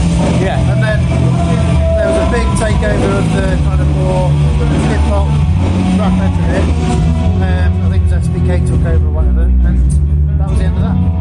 yeah, it's big changes. So, and you kind of get caught in the middle of it. I think, I think because we were always a bit.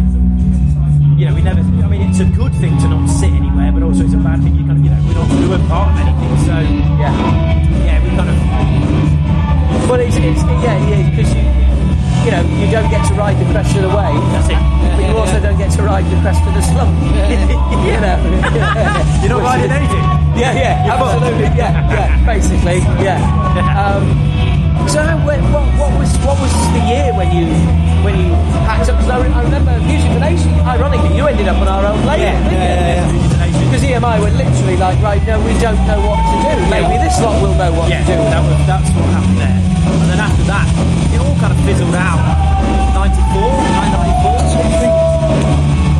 We were doing Gorilla by August 94. Oh, 94? Yeah. I think what it was, it's a weird because I think, to be honest, it was one of those things where we were kind of advised well, kind of advice, yeah, you know, well, if it's not working out at EMI for whatever reason, no one else would be interested.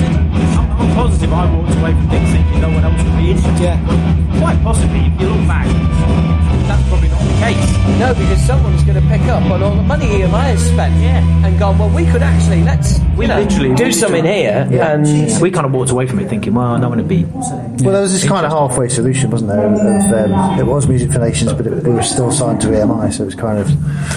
yeah. We might have been better to step aside and go to an indie at that point, but you just don't know, do you? But also, you, but you might, as- but you, I mean, well, the thing is, th- th- with hindsight, is you forget the details around why you made decisions. Yeah. You just have the decision in isolation. Yeah, yeah, yeah. But if you could, if you go back in time, you go like, oh yeah, right, okay, so there was that and that and that and that and that. Yeah. And what you probably had in this situation as well is like, you know, you, it's, there's EMI saying, well, we don't want you anymore, but you're still under contract to us.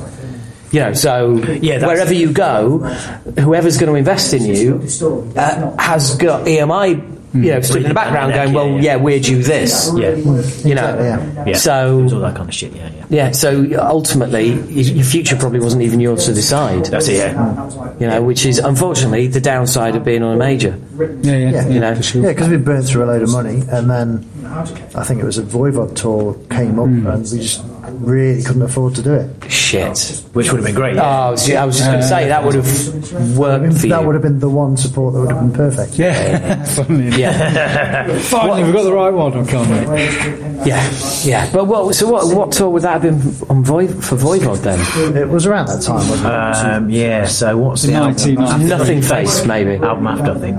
I think Nothing Face was already out. Well, I Angel remember Rat. Angel Rap. Maybe, yeah. Right. Okay. Yeah. No. Because they. Yeah. No. Because I was just kind of thinking. Well, you know, where were they at their career? What were they? What would they have pulled? Would it have been significant? You know. But back in the Would have been alright, that would have yeah. But the thing is, back in the day, I mean, what you said there was really surprised me. Was like, you know, you supported us at the marquee, and that made a real difference in London. It's like, yeah, wow, it's that. We were back in the days where one good performance Yeah, yeah, could yeah. make a difference. in Yeah, town. yeah, yeah. Yeah, because You know? Yeah. like now people see on, you know, whatever, Facebook Live, YouTube, whatever. There, you see people at the gig. You, see bands at the gig now. Yeah, And, and the word of mouth thing. Yeah. Buzz builds. you know. Yeah, yeah. It's, uh, but it's you know, it, it is what it is. But unfortunately, money always plays a role as well. You know, and especially back in those days. I mean, do you, do you know how much you racked up? what they went tell you. unrecouped on you? Quite a bit. I don't know. Well, I I know. mean, we kind of we didn't we didn't go nuts. be As we knew it was. I was gonna Oh, we, say, I well, mean- Music for Nations was 70k in the whole for us, which 70k in 19, 1991, one and done. Uh, 70k, I don't know Yeah, what but you that were would selling, be. compared to it, you were selling records, you see, that's the yeah, difference. you actually you, were were doing keeping some alright. money. You see, it I looks don't like know. that from the outside. It always looks Oh, like yeah. that from the outside. It- but that's the thing it? with the business, it's like possibly not coming through to you, but the label must have been, you know, you were doing alright. We were doing okay, but it, the thing is, it was just it was a UK thing. We had a little bit of a Eu- European okay. footing, but nothing in the states. Do you know what I mean? We were on tour, touring our last album with When management came and saw us at the Marquee, and we had a meal in the pizza, the, the pizza restaurant next door, and basically said. They'd gone over to the States in November of '89 with demos of Obnoxious, including Hanging on the Telephone. Um, we had a major offer, we had a major offer, and we had two other labels say, "This is fucking shit hot. We're interested. This could be the band that break a thrash single." And um, our manager said, "No, we're going to hold off. We're going to do. We're going to record the album, um, and I'll go back out there." And he went back out there, and we were on tour in April. And he came, and, and so between November in '89, April '90, couldn't couldn't get a meeting. Nobody wants to fucking know. Thrash is done. Right, yeah. Five months. Yeah, yeah, no. You know, five. You know, November. We want this band. We want this band. Nove- you know, uh, uh, April. Not not even interested in meeting the manager. No interest. Like I say, when, you see, you know, when, it, when, they, when it's been decided by whoever decides, that's it, it? You know, Yeah. On to the next thing. Well, the thing is, the labels had seen it coming, and to be to be honest, bands hadn't. We hadn't. You know, we hadn't seen it coming. We we were recording the album, thinking like, yeah, yeah, this is this is all right. This is this is this could be this could make a difference. You know what I mean? And like, you know, it, it's out. You're on tour four months later, and it's just like, no, Yeah. no, no. Because the, the thing is, once once you've had that conversation, yeah, like, you know, you pretty much know your career's not over, but the writing's on the wall. Yeah, yeah, yeah. Because if the states is not an option, Yeah, that's the big thing, isn't it? With the, then yeah, yeah. it's done. I think that was definitely a player in our case as well, wasn't it? Because we were all set Everything went tits up. with EMI in the States. Yeah. And we'd gone over, we'd had, we that's when we did the CMJ gig actually. And we'd had brilliant you know, meetings with everyone, got to know everybody at the label, we were all set, got the campaign sorted. And then they got taken over by whoever it was, I can't remember what three letter fucking label took them over. And uh, they didn't want to know, the new people, Yeah. you know. And uh, thankfully Howie did it on Continuum, but the budget was like that compared to what we were originally going to do. So That's and that's You know. bizarre because, of course, EMI had, had paid for all that remix and everything else, hadn't they? Yeah, yeah, yeah. You know, Yeah, because they refused to release the the UK version of the album, didn't they? The UK European. I can't remember the d- decision behind all that because of, Of Cruel. the, Amer- the American Of, of Crawl. Crawl, the remix um, that Ralph did. Oh yeah. yeah, what was that about? I hate, I hate to tell you, lads. I think I think, I think I've got a better grasp on this than you have. Probably have. I, I think I think Ralph did uh, great difference with us, and they kind of wanted it. That was going to go on the album, and they wanted it to kind of fit in. But to, to kind of, we then went in and remixed. We were going to go re-record it, and I remember phoning up our manager. I'm sure. I'm sure this happened. I think we were going down to re- re-record with Ralph, and I phoned up our manager on the morning and said, "Why are we re-recording? Why don't we just remix?" And he went, "Oh yeah, yeah. Why don't we do that?" so they got the masters sent over. We then remixed half of it. That to this That- day is the I, I weirdest just don't know why we did that. If you're spending money on that, why not just remix the whole record? Yeah, it's bizarre. And when you listen to it, if you listen to either Oh, you can, yeah, version in isolation, it's great. But when you listen to two together, fucking hell, it's yeah, just yeah, it's mad, yeah. Yeah. bizarre. I, well, I'm, you know, I'm, fir- know. I'm firmly in the original release camp, um, and uh, but it's what it's what you know. Whereas my Texan Yeah, friend, sure, my yeah, Texan friend, is firmly because of course he didn't even know He's in the other, yeah. until Right, and, yeah, and, and, until uh, um, we met and we and I don't know how the Beyond came into the conversation, but it was a while ago. Um, he didn't even know that there was two versions of the album. So I was like, oh, right. So he'd only ever had the US But version. I, Yeah. do, I do think though, like like playing tonight, you know, everyone said out for it sounded big, and I think if we'd recorded like now, record those songs now, you'd go for a big sound. You wouldn't go for the kind of quite clipped sound uh, that was there. Very original sound, but Very original. I'm, I'm, I'm always, every time I listen to the album, I'm always stunned how the lack of ego in the guitar sound. It's oh, it's like- never about metal, was it? Yeah, yeah, yeah, but it is. It's like it's that. I, that's what contributes. You all contribute to the sound, you know, because there's no one like John, there's no one like Jim, there's no one like you, Neil, there's no one like you, Andy, and, it, and it's you all contribute to the sound. And when you come together, you make you just this this unique sound, and you know, yeah, you your your your sound is just is, is just not metal. There's no there. It, it's it's just it's just it is what it is. You know, it's the beyond, isn't it? You know, but um, yeah, I, I'm sure I had a conversation with you where you were like you, were um, because back in the day we used to write to each other. Yeah, yeah, yeah. I know, yeah. Sending tapes and shit. I, I know, I know. Fucking sending tapes and shit like that. Yeah, yeah. Yeah, yeah, yeah. I- and- Girlfriends would get like a postcard every every few weeks from America. Yeah. well, I'm talking to like you know band band I used to tour with back in the day, like you know Steve from Exodus and stuff like that. And, you know, be interviewing. He's like, you know, you wanted to make a call home. You know, you had to get a bunch of change. Remember that age? You know, you got to get a bunch of change. Go and buy fucking put money. Kids don't know how easy they got it these days. You know, it's like yeah, Yeah, totally, yeah. yeah. I can, I can remember queue, when we were remixing with Ralph, queuing with the fucking phone box down the road. Because we'd got a flat somewhere nearby, I don't know, we would walk down and what. Yeah. And I remember going to ring the missus, you know, and, oh, fucking hell, there's someone in the phone box. Bastard. Stand there and wait, you know. Fucking hell, what's that about? But no, it was it was uh, yeah. I, re- I remember talking to you about the about the US release, and I mean, and, and, and, and I might be wrong, but I, I, had, I have a memory of you saying like, yeah, they've they basically said that you know they're not, they won't release the, the version that we've released over here. We've got to we've got to change it. And and but having said that, I can appreciate it because you look at it at the time and how Yeah, the yeah, importance of radio and still is, but the importance of radio back then, it would be like you, you can't have that production on radio. Sorry, that's Nerd Drum. It's going to ruin people. Yeah, yeah. There will be car crashes. If people are listening to this in their car, do you know? People what the, what's that fucking noise? you know, you know, you know. Um, it's um, yeah, it's just like you know.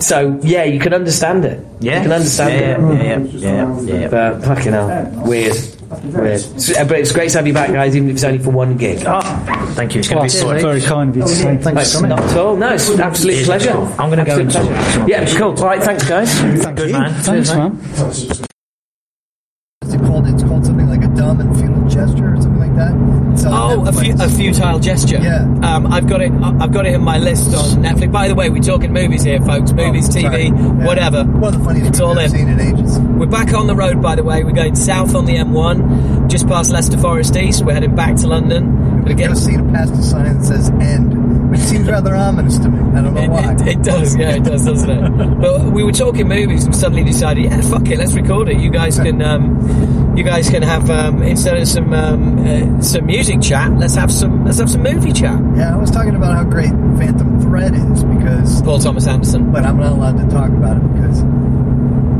H here hasn't seen it. So Yeah, that's right. So we're gonna skip over. and So we'll skip over that, but we were just talking about like movies that you know that we really like. And I was talking about Denis Villeneuve because we've both seen Arrival, which we Yeah. loved, um, but Godless has not seen um, Blade Runner 2049, which is by the same director, which I have seen, which I absolutely love. Now, what we were talking about was, and some of you will be shaking your heads, going, "Oh man, that was so boring." No, it wasn't. Blade Runner 2049. Yeah, yeah, and it's like, or, Arrival for that matter, because it's not crash bang wallop enough. Definitely. And because the characters aren't fucking explained to you within the first three scenes. This is what this guy is like. I don't know. This is the story. Do you understand, you think fuckers? Let's be honest. You know, anytime Amy Adams is on the screen, in my head, I'm going bam, bam, crash, crash. You know, it's like, yeah, yeah, I'm just going, I'd, I'd hit that hard. Actually, actually, do you know what I'm thinking? I'm She's thinking, very talented. You know what I'm thinking? I'm thinking the amount of side boob that she displays in, in that um, in that caper movie that she did with Christian Bale. Um, Who's oh, it's just side boob city. Oh, you're interested now, aren't you? huh? Yeah. Yeah. I like a- Christian Bale. No, I'm kidding. yeah, yeah, yeah, yeah, yeah, yeah. You're not kidding. You do like Yeah, Christian Bale. fine, Yeah. yeah. he's just he's just not in the wang bang. Yeah.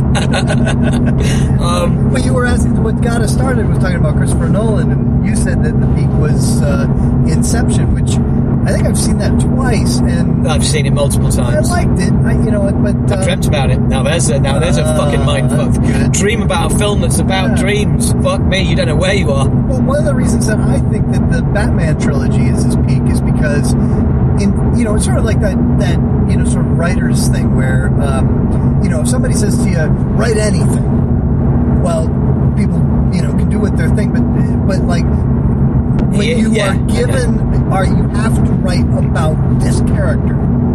That is now putting some constraints and still to make a really incredibly interesting and compelling story from somebody like me who is not a superhero uh, Dude, movie fan. me- no, same here, same here. That you know, I, I, I'll watch those movies over and over again because Yeah. it's a you know he's working within constraints and still comes up with an amazing product. Well, the, the, let's. Let, I mean, for me, Dark Knight was the peak. You know, there, there are great there are great bits um, in. Oh fuck me, the title's flown out of my head. What's the final one in the trilogy? Oh, uh, Dark Knight yeah. Rises. No, that's no. I've just. Uh, I just said the Dark yeah, Knight I have no idea. I, I always think about them as a complete. Oh, is it? Like what's in the Dark Knight Rises? Yeah, Dark Knight and then Dark Knight Rises. What's the middle one? No, Dark Knight is the middle one. All right, what's the first one? Batman Begins. Oh, okay. Yeah, your favourite trilogy, huh? Right, wow. but- no, but like I just think like I, I think about them as like one piece, not as three separate movies. Oh god, I love how your mind works. It's so Yeah. fucked. I mean, the last two times I've watched those movies, I watched them back to back to back. Jesus, right. Well, Yeah. you're still married. But Numathon. That's cool, man. Yeah, That's cool. That's the only way to watch a trilogy. A button, a buttonumathon. I thought that was something completely different. Thank you for um, thank you for redefining that for me. But anyway, so the Dark Knight Rises, I think there's there is good bits in it, but I get I just get a bit tired of.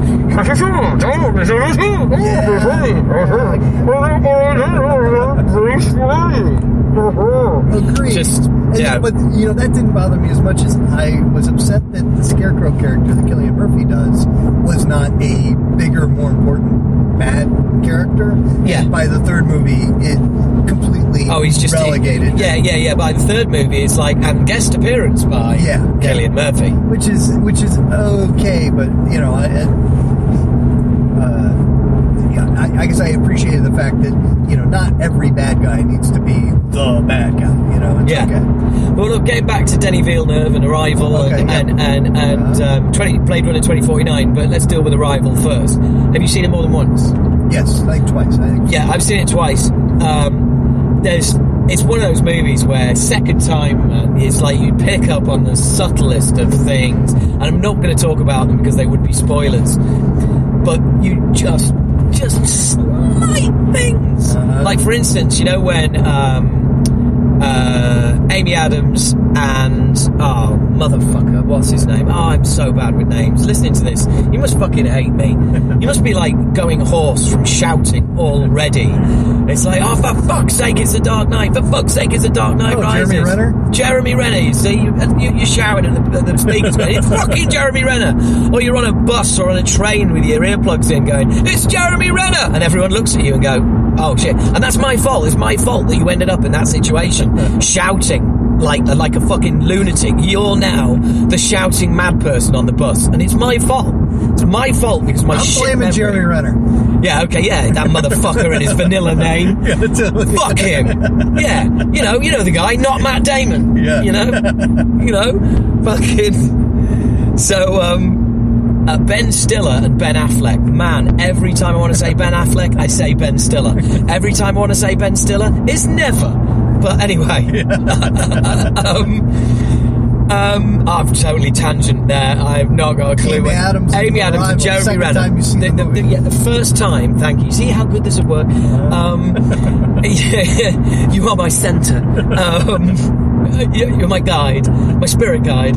Um, the first time that they go to the the, the, the site of the aliens, Uh-huh. and they're they they they're about to be given shots for like various you know vaccinations and stuff like that. And the guy goes, right, so anything you know you got you got any you got any allergies? You got any you want any medication? Pregnant? And for a fucking second, Amy Adams just goes like, and and it doesn't. It's just a look. Huh. It's just a tiny look. And on the second viewing, you know what's going on in their head. Yeah, that's good. That's good. It's almost imperceptible, but go back and watch that scene again. right. It's fucking brilliant. Yeah. It, how to act not really knowing something, Yeah. but knowing it. I mean, what? What? Yeah, exactly. You know what I mean? It's like She is amazing. what I want you to do here, Amy, is I want you to project that you know something, but you don't really know it, or rather, you don't know how you know it, but you know it. Yeah. Uh, okay. How much school you gotta go to learn yeah, that, right? absolutely. Fucking hell, man. You know, some people say actors are the one role they can't play is themselves because that's who they're uncomfortable being, and that's why they inhabit other people. You know, um, and and it's just you know it's pretending, it's lying, whatever. It's a fucking skill, man. It is When such right, a for sure. skill. Well, and when it's done wrong, man, it's hideous to watch. But um, when it's done wrong, it's a Johnny Knoxville movie. Yeah, basically, yeah. Well, wow, you've just really have gone right off the reservation there, haven't you? You know, you've gone from. I've just compared Amy Adams' career to Johnny Knoxville. yeah, it's like it's like. Well, hang on, we were talking about acting, not throwing yourself off a fucking scaffolding frame. All right, no, that's a different thing. No, I'm talking about Johnny Knoxville when he's trying to act. Yeah, but, but yeah, but Yeah. I, I, I was Yeah. unaware that was possible. yeah. Um, But um, you know, I, that's the opposite hey, of Johnny Knoxville. uh, Johnny Knoxville okay. doesn't, they can't imagine that it's impossible. Do you know what? You've already come up with this before we started recording. We've Oh. already come up with the fucking touchdown for acting, and when it's done badly, it's hideous to watch. Uh-huh. Adrian, Adrien Brody in the fourth season of Yes. Peaky Blinders. Oh He's the worst thing in the whole fucking TV When is series. the last time he was any good? I've come over here Oh, to whiskey. No, you've come over here to do a bad Marlon Brando impression. All you need is cotton wool in your mouth Yeah. To, to make this comedy. What, uh, what, what has he ever done that was any good? Uh, probably, probably movies that he turned down, so we got somebody else in the role. you know. I mean, didn't he make a, like, Predator movie? That should have... Yes, he was in a Predator been- movie. Yeah, that he should was. have been the end of his career right there. Predators. Yeah. Now there's a weird one. How awesome is Predator, and how shit are all the other Predator movies? It's like how can you how can you not make a decent Predator movie? How is that even possible? you know there's a reboot coming. yeah, well it is. Yeah, it's in existence. It's it's. I think it's set in London, Oh, right. um, and I think it's a British director. That was one of the... Don't quote me on that, kids. You know, tell me in the comments. Tell me in the comments. Lost in Vegas. How you living? One of the best things about, like, you know, those movies... Shout out to the Free Thinkers. Was, like, uh, you know, when pre-internet, there was... It only seemed almost impossible that an Aliens versus Predator movie could happen. But people would, yeah, you know, you get in conversations with friends about it, and it'd be like, wow, how awesome would that be? I I had I was going out I was going out with a girl whose uh, sister was like twelve, and She was 14. Uh, no, she was twelve, and every No, you, the girl you're going out with. all right, yeah, all right, yeah, sorry. very good. Well, yeah, you, you tried comedy, Yeah. well done. That's Yeah, why yeah. I do it. Yeah. Um, thanks for coming. Get your coat. Go stand here with Johnny Knoxville. Yeah, yeah, yeah, absolutely. Yeah. go go hit someone in the balls with a sack of spuds or something, you know. Um, so, um, fuck, what was I even talking about? Oh, you, Aliens versus Predator. Yeah, and this 12 year old girl was always, always asking, always asking, who do you think? I- I- It's like, you know, you wouldn't just ask once and you go, okay, and then, like, end the conversation. Because you know what 12 year olds are like, Yeah. you know, keep picking at that scab till it's going to bleed. Uh-huh.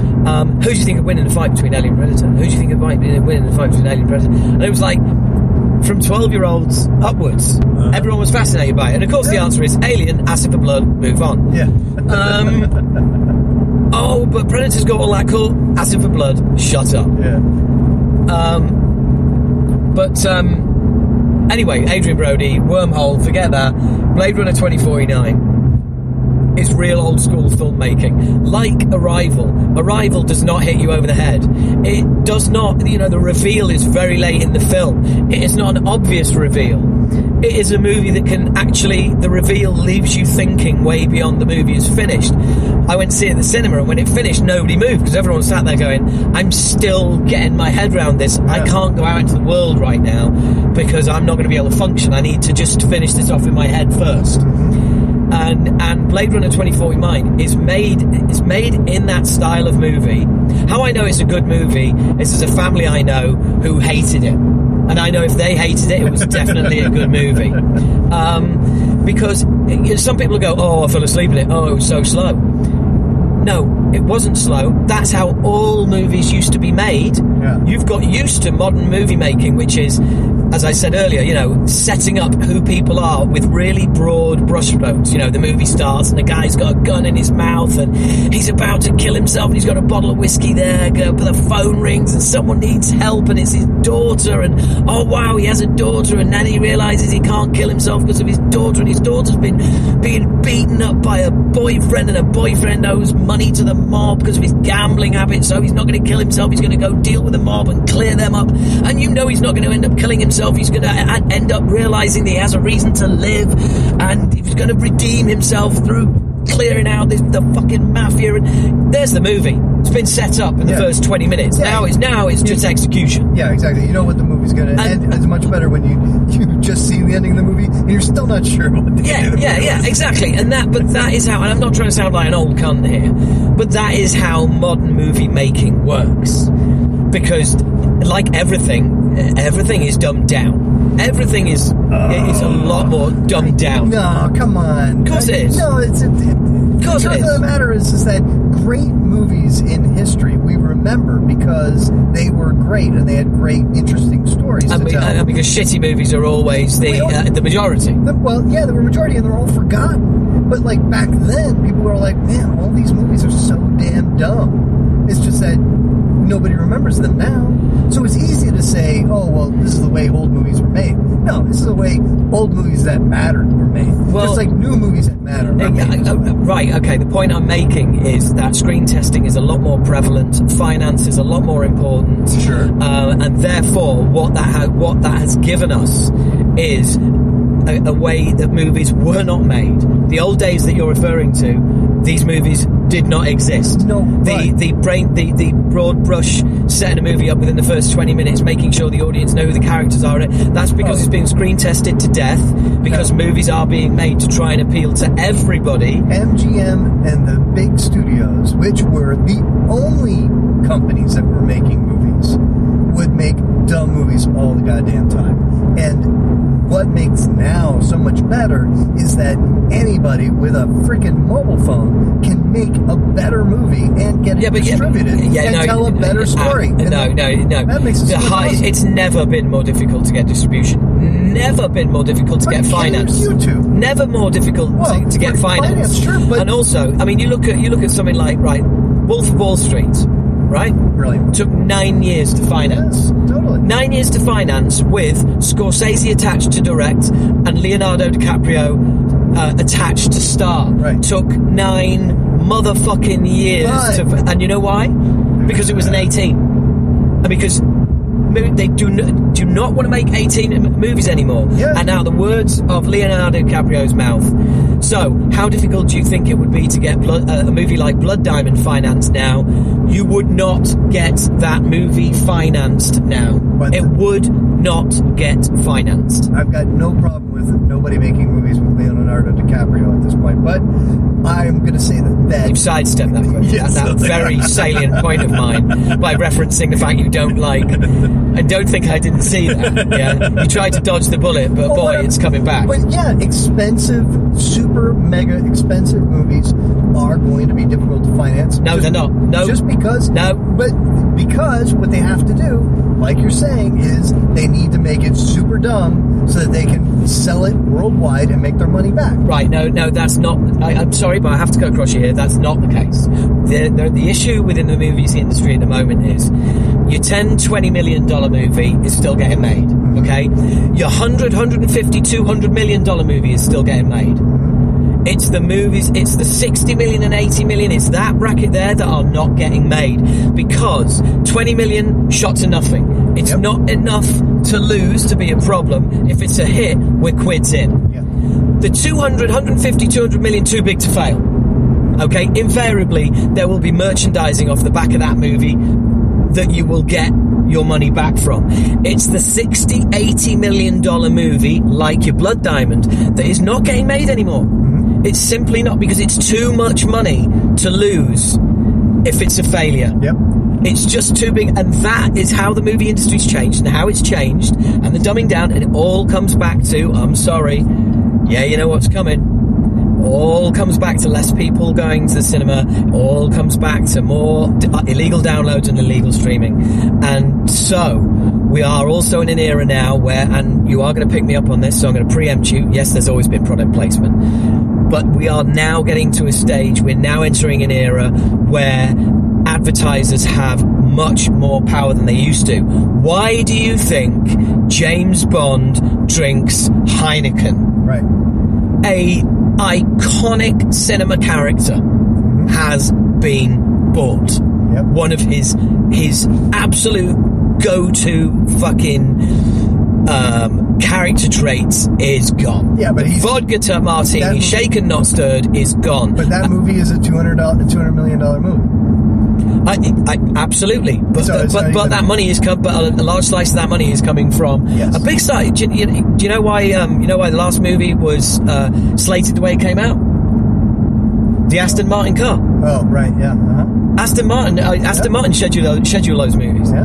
You know, it's more prevalent than ever. Yeah, but uh, I mean, th- that's been in movies forever. I mean, I didn't. I, di- hang on, hang on, the. Chocolate Factory. Did- hang on, didn't was I- put out solely to market Willy Wonka candies. That yeah, but didn't didn't I didn't I preface this by saying that uh, uh, uh, product placement has always been a thing? I'm not sidestepping that. What I'm saying is it's more prevalent and has more power than ever before because of illegal downloading and illegal streaming. you know what? There are a hell of a lot more movies that are being made for one million, two million, less, and getting worldwide distribution and having great stories on there that don't need, you know, flying cars and Yeah, but so, crash but scenes so you and all that acknowledge, stuff. so you acknowledge that unfortunately the movies like the Blood Diamonds and things like that, the, the sixty to million, eighty million dollar bracket, unfortunately, There's always trends. It's it's There's it's always not gonna. It's not a trend. trends. The internet is not a trend. No, but there's there's going to be waves in and out where things eventually nobody's going to want to make two hundred million dollar movies. But that's either. what, but that's what, that's what the music industry said. The music industry said that, oh no, don't worry, it's just a trend. Of downloading, the streaming, it's No, just I'm don't not worry, it saying won't, that that's not a trend. I'm it won't affect the industry I'm long saying, term. I'm It saying is. that it's okay when there's a time in history when a certain bracket of movies is not going to be made. It's okay. It should be. Oh, that's oh really? Yeah. Not, Right, I- not every I- I- storyteller should be able to tell any story that they want to do and lose tens of millions of dollars of somebody else's money. or make tens of millions of dollars. Or that's it, but that's yes. the point. So we could so basically we are kissing goodbye to some absolute fucking genius work that we might get to And see. we're saying hello to different genius work. Yeah, but I'm, instead of instead of a studio spending eighty million dollars making this movie, Yeah, but- they're going to make twenty movies for four million bucks each over here. so you don't so you don't think it's a, you don't you don't think it's a loss because because ultimately a- I couldn't think- they do both? I, I think it's. I think We still we still lose. I we think still lose. Ultimately, it's going to be a case of where everything is always going to be smaller because, as an audience, people are getting more and more uh, uh, close and niched into what it is that they want. So it's going to be okay when the movie that you want to see is, and the movie that you love is not necessarily the movie that a bunch of other people love. It's not going to be a mass audience very often. More often than not, the studios are going to be trying to cater to smaller and smaller pockets of audiences to make the movies that that pocket of audience would really be interested in. And that's okay. In fact, that might be arguably better. Mm, no, I'm not convinced. I'm not, I'm not convinced. But, but, but you know, eloquently, eloquently, um, eloquently Thank put, you. and um, you. know, a valid point. I mean, you're wrong, but a valid point. Obviously, I've got to, you know, I've always got to sign off with that because I'm a cunt, and that's what cunts do. You'd be shocked if I didn't do that. Um, but, um, so anyway, Blade, Blade Runner 2049. It's not slow. It's you are if you don't like it. If you fall asleep, if it's too slow for you, you're slow. I think 2049 probably is the number of minutes long that that movie feels like, right?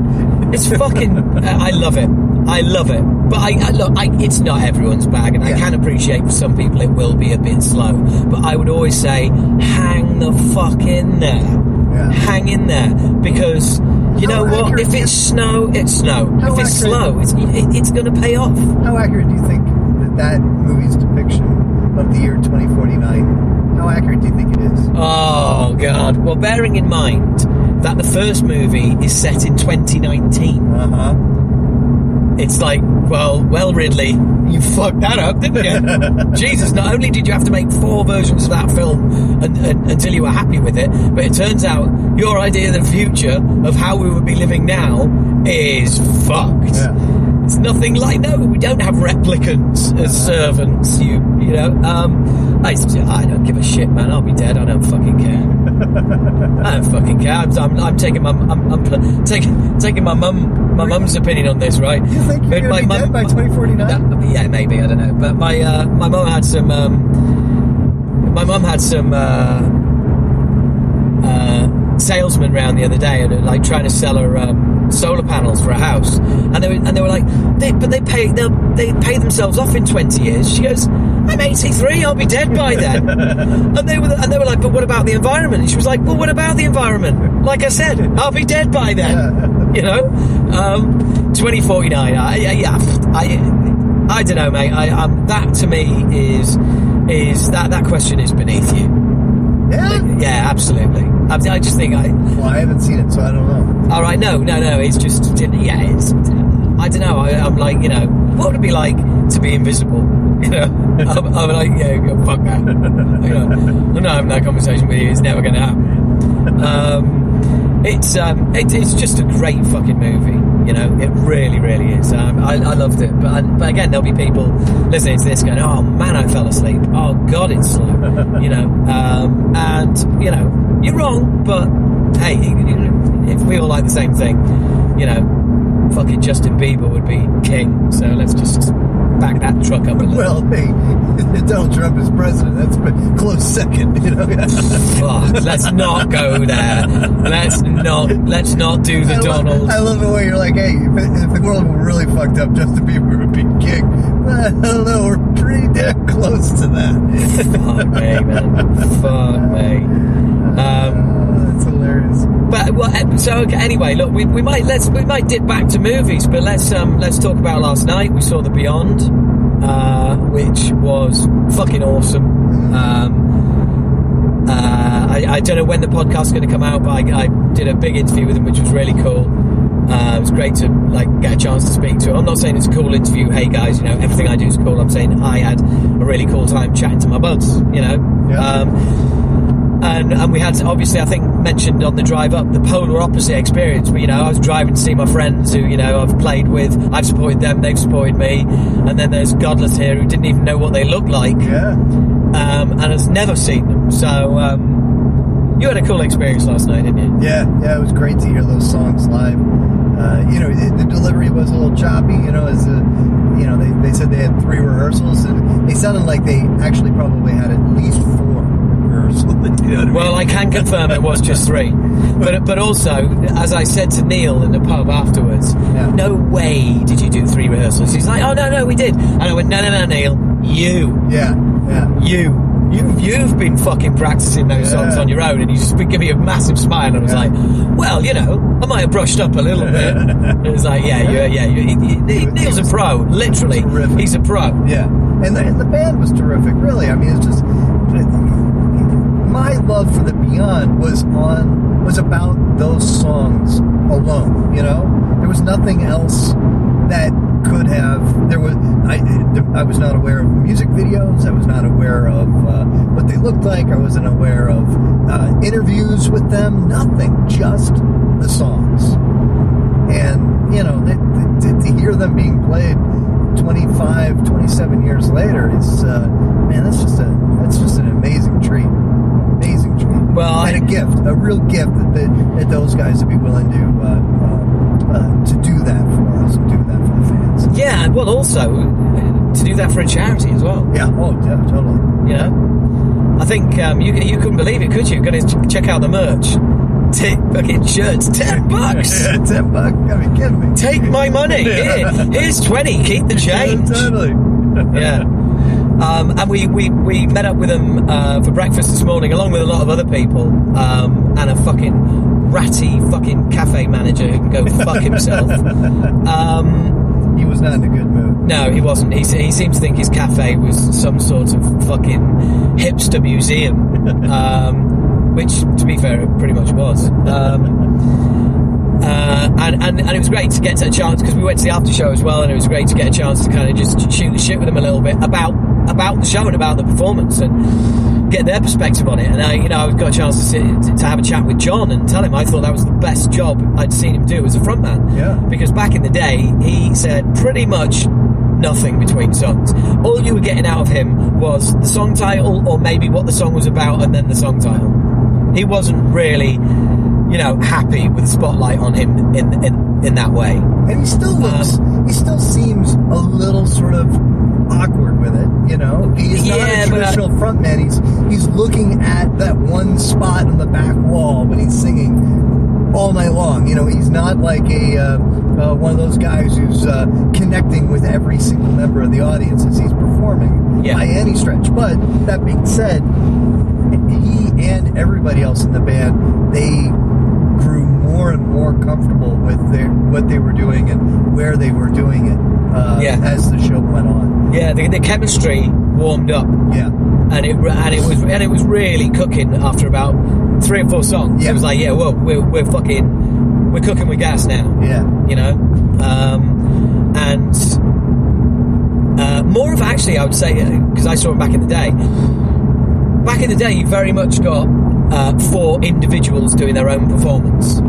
Whereas last night, there was a very definite chemistry amongst the four of them together. Um, which which I which was really cool to see, and like I said, you know, 20 years of public speaking has meant that John's a lot more comfortable talking to crowds, and it was it was really really cool, really cool. Well, one of the things I was talking to, what's the name of the bass player again? Uh, Jim. Jim was talking to him about is that, you know, for for all of those guys, with the exception of Neil, I mean, they I'm guessing, I mean, I know Jim does, but I'm guessing the rest of the guys that are married, kids, you know, all that sort of thing. Yeah. The kids grow up, you know, hearing about, oh, how dad used to have a band and, you know, some people really liked it, but, you know, that's it. There's no, like, context to it or anything, and, you know, how it is. The rest of your life happens, and that's just a story, you know? Yeah. Uh, but for them, for their kids to be able to see them performing, nearly 500 people, and everybody. In a packed venue. Packed venue, loving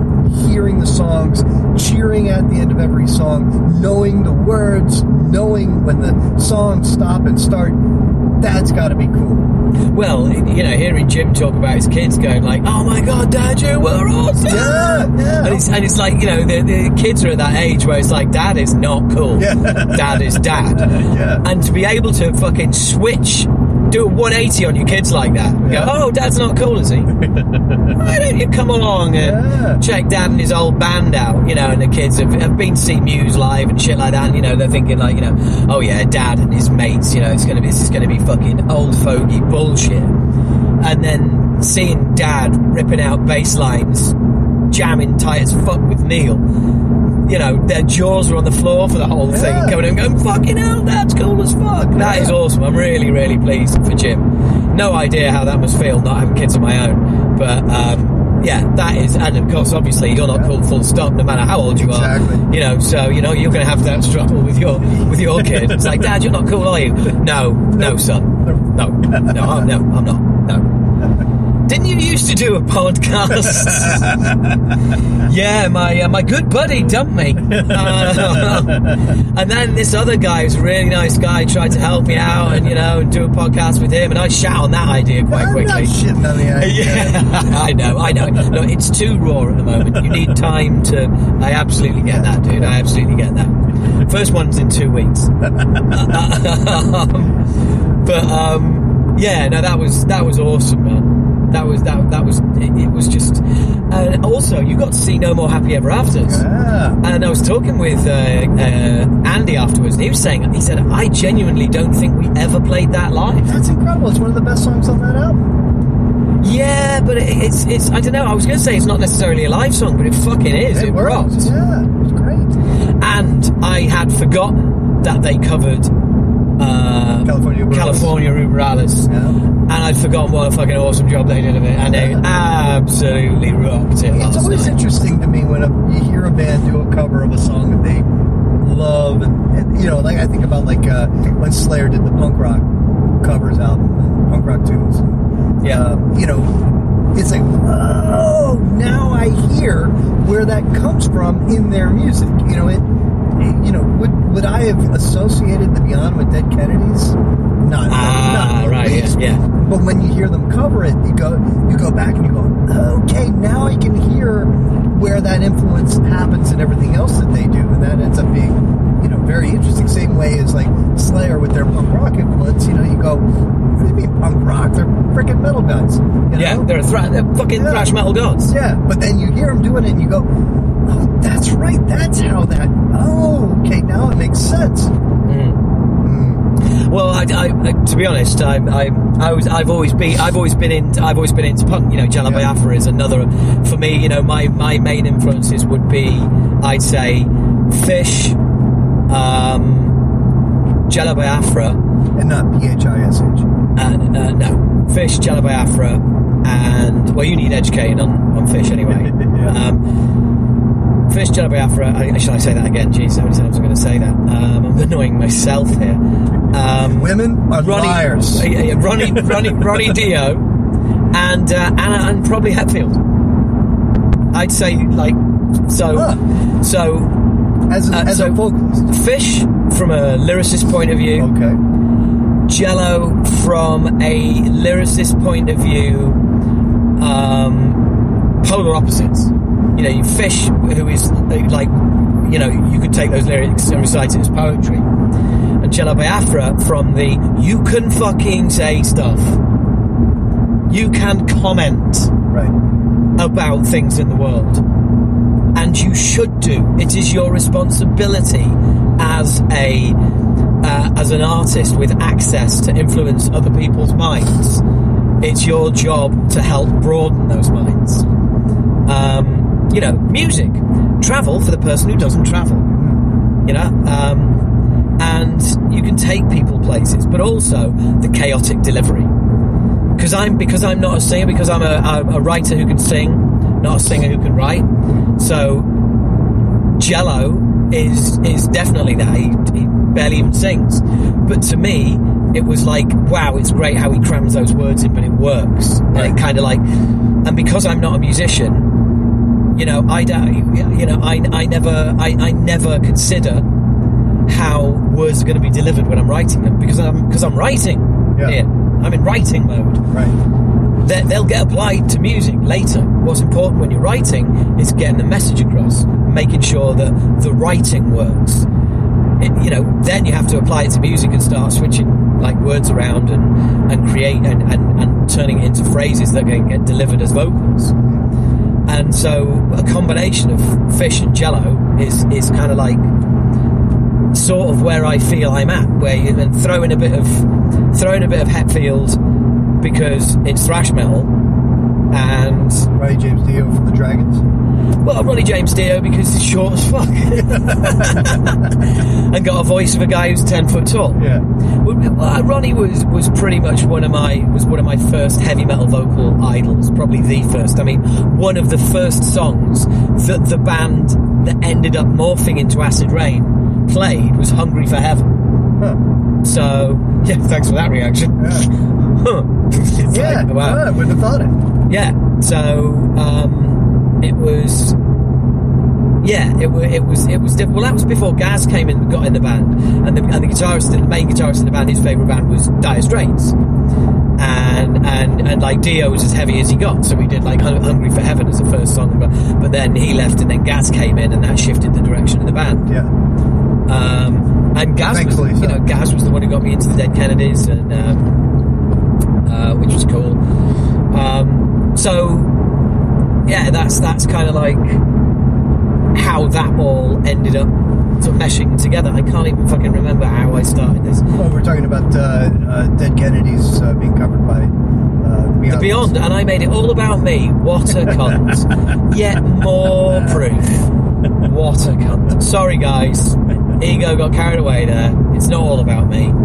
Um, yeah. So back to the Be- ah, that was a disgraceful tangent. Me, me, me, me, me, me, me. They were great. You know, Sorry. it's interesting that they would, uh, you know, put in the effort to uh, produce and, and prepare for the last night show, and it's just a one-off. And but you know, I didn't get that vibe as well as it went.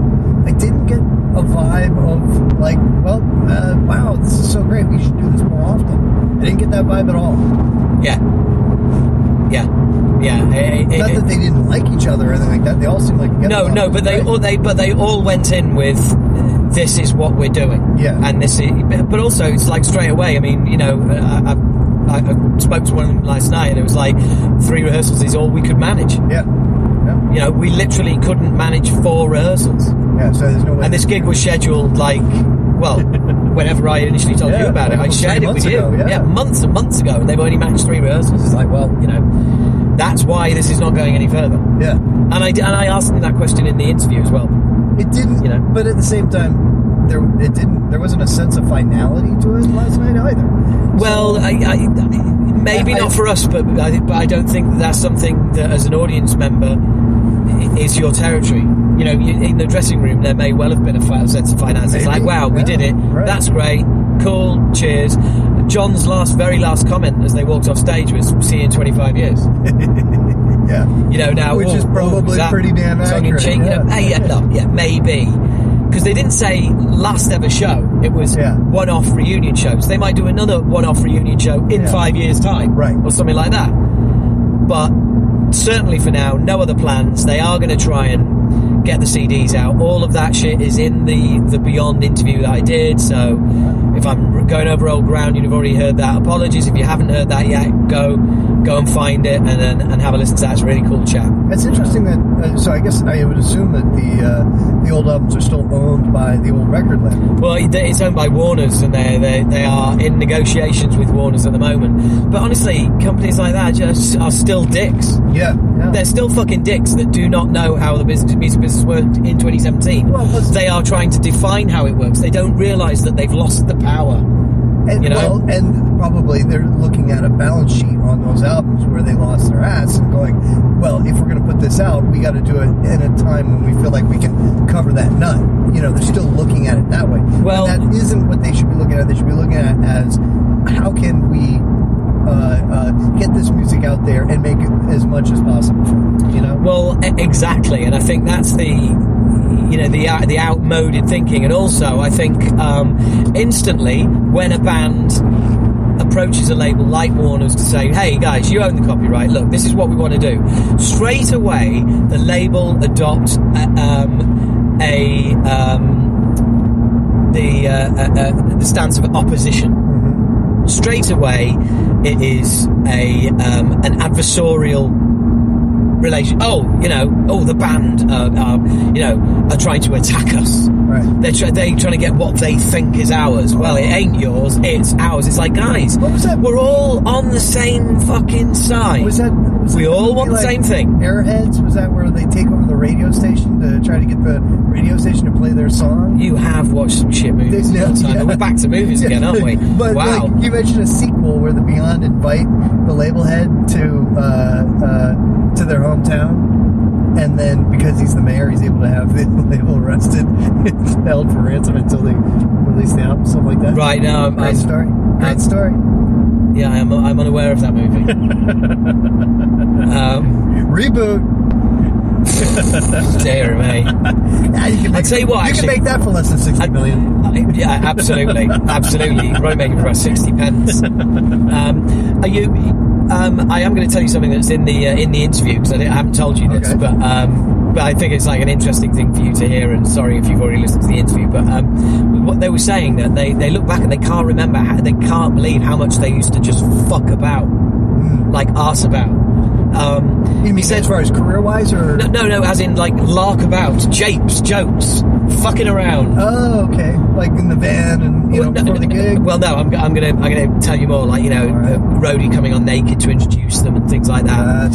Um, but they um, their manager they did a showcase for like five major labels, right?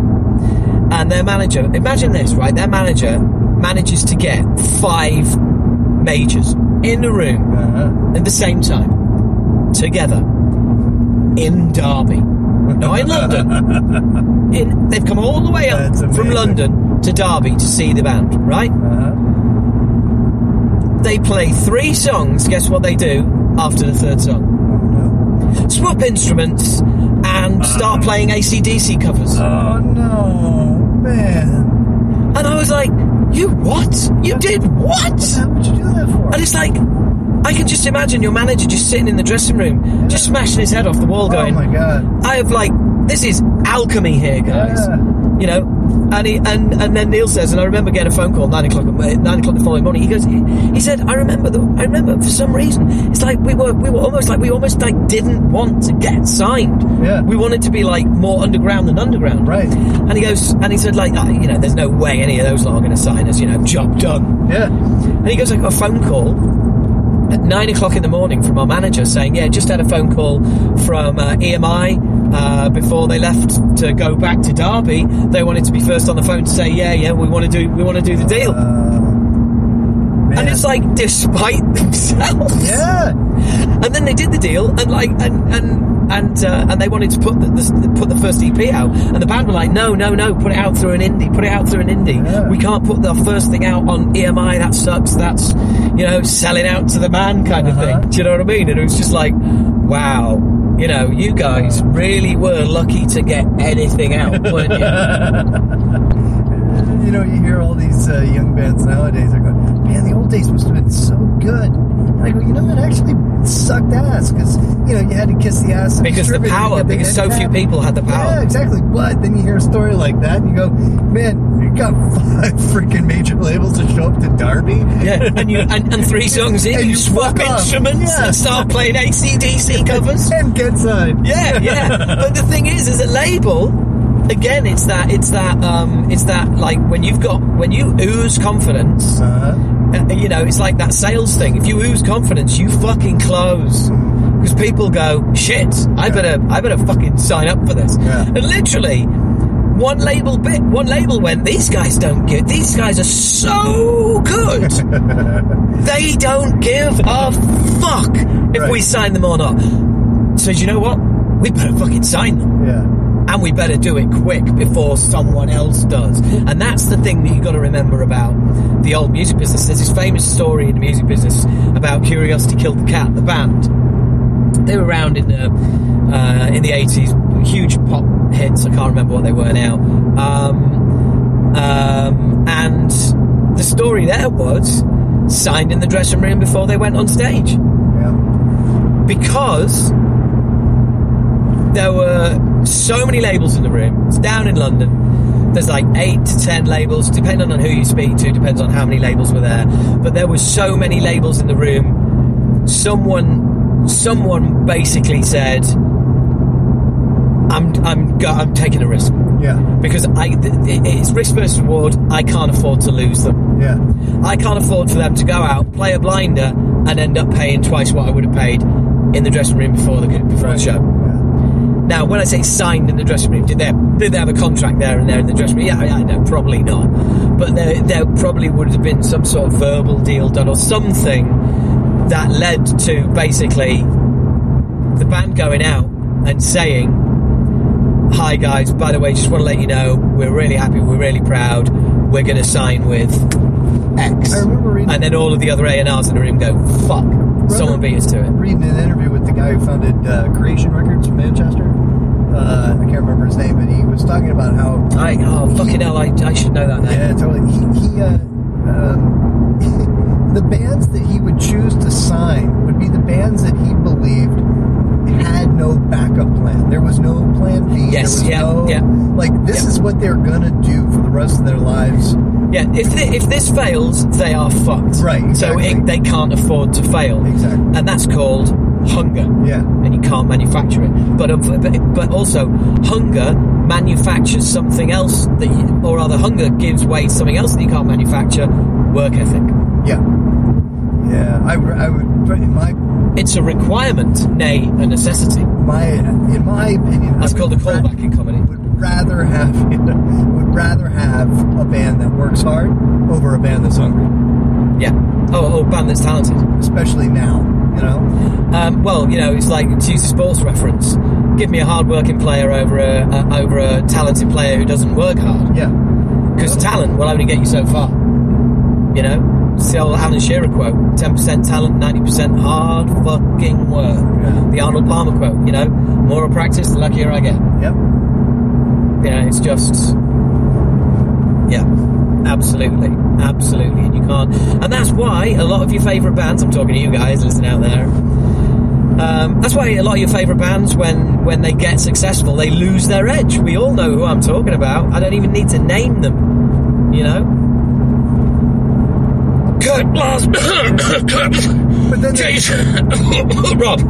but then there's also those bands that like, you know, you think about like the the, the history of uh, thrash, for example, and you got a band like like Slayer, where the albums three, four, and five are the classics, and after that, they're just skating, you know, uh, doing their best to put out some good songs when they can. But Do they're you not know? Do you know? Do you, awesome do you know what I revisited re- recently, which is a really good Slayer album that didn't get Well, the on. respect it was due? Okay, Take it, take it. Hold on, but like you know, Sidebar. it- It's it's you know, you look at that. That's that's like seven years into their career.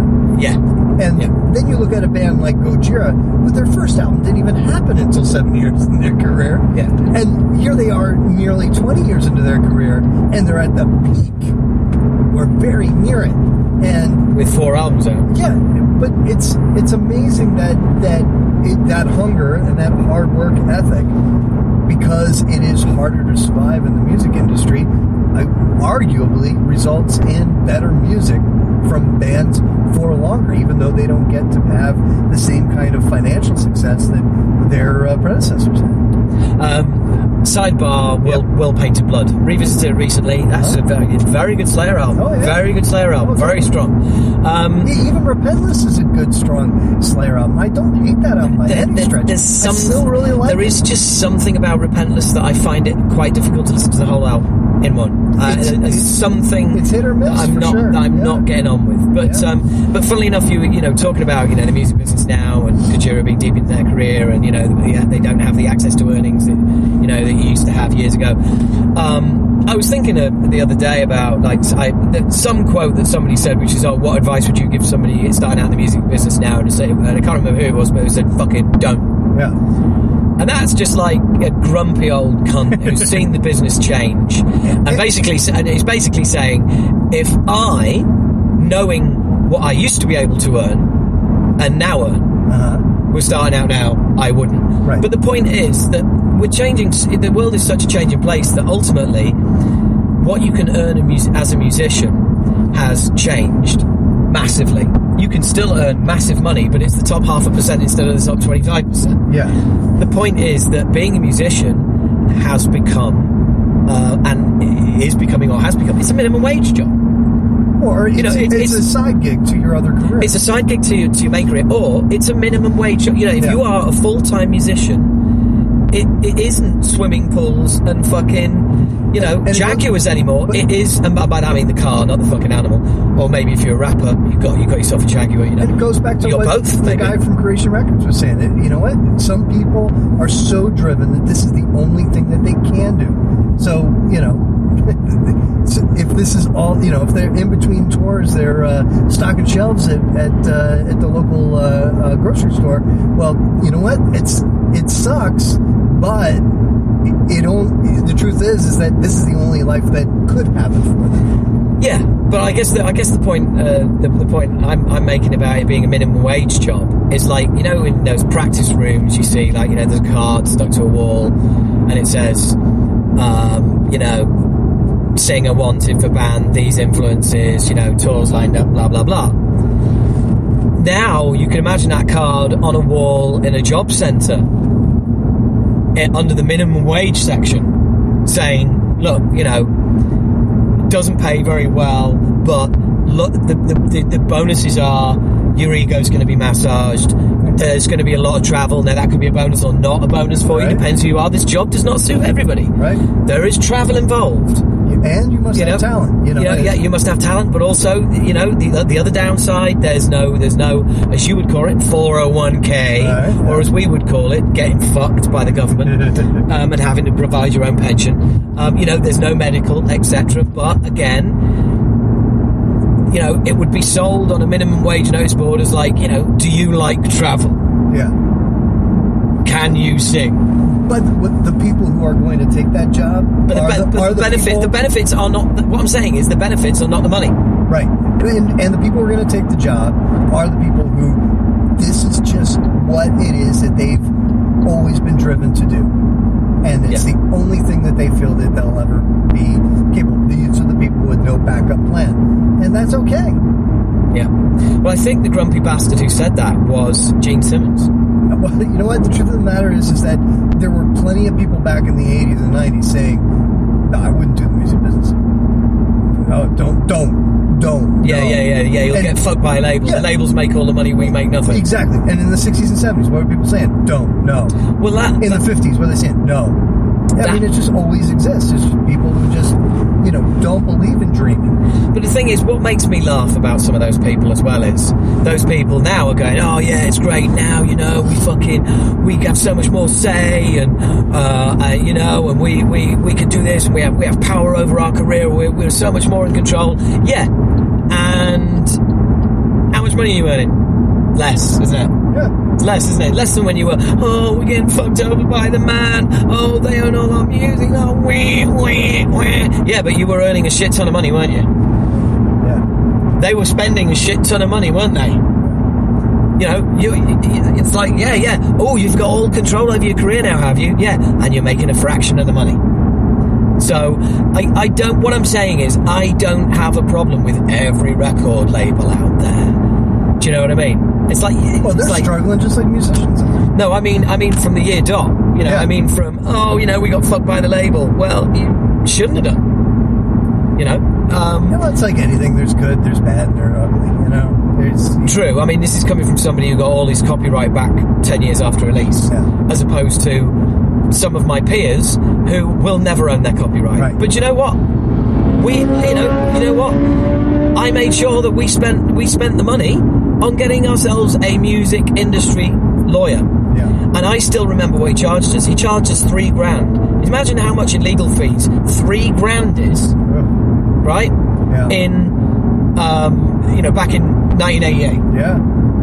But in total, he increased the advances and the budgets on our albums by 35 grand. Yeah. We spent three to get 35 back. Yeah. You know, as opposed to, I mean, you know, I, I in fact, one of Reanimators, Kev from Reanimator, was telling me, um, when they were offered a contract, he he was uh, he used to work. Uh, he was working somewhere as an electrician or something like that, and as part of your union dues, um, you were entitled to one hour of legal representation a month. So he went to the he, so he went to the like you know the the electricians uni, u, union's fucking solicitor and was like, "Is this contract any good?" It's like, "This is really not my specialty," you know. Yeah. And it's like you hear stories like that, and it's like, luckily it was it was you know they were with Music for Nations and they didn't get fucked, but um, yeah, you know, Roadrunner fucked plenty of bands. You know, Xentrix Xentrix catalog has only just made it onto iTunes, and they, they still don't own any of their copyright. Yeah. You know. Well, and then from the and I'm not speaking out of school here. That's Right. nothing that you know they the- haven't said themselves. From the label's point of view, they invested money into releasing an album. They didn't make anything back. They're trying to figure out a way to make the money back. Now, I'm not saying speaking to Roadrunner or anybody else, any other situations, but you can see why they go, look, I'll give me the copyright back as soon as I make my money back because I'm the one who spent money. Well, now, the band might have spent time and energy and talent, uh, but, you know, at the end of the day, you know, you can only feed your family with money. Well, look, the bands.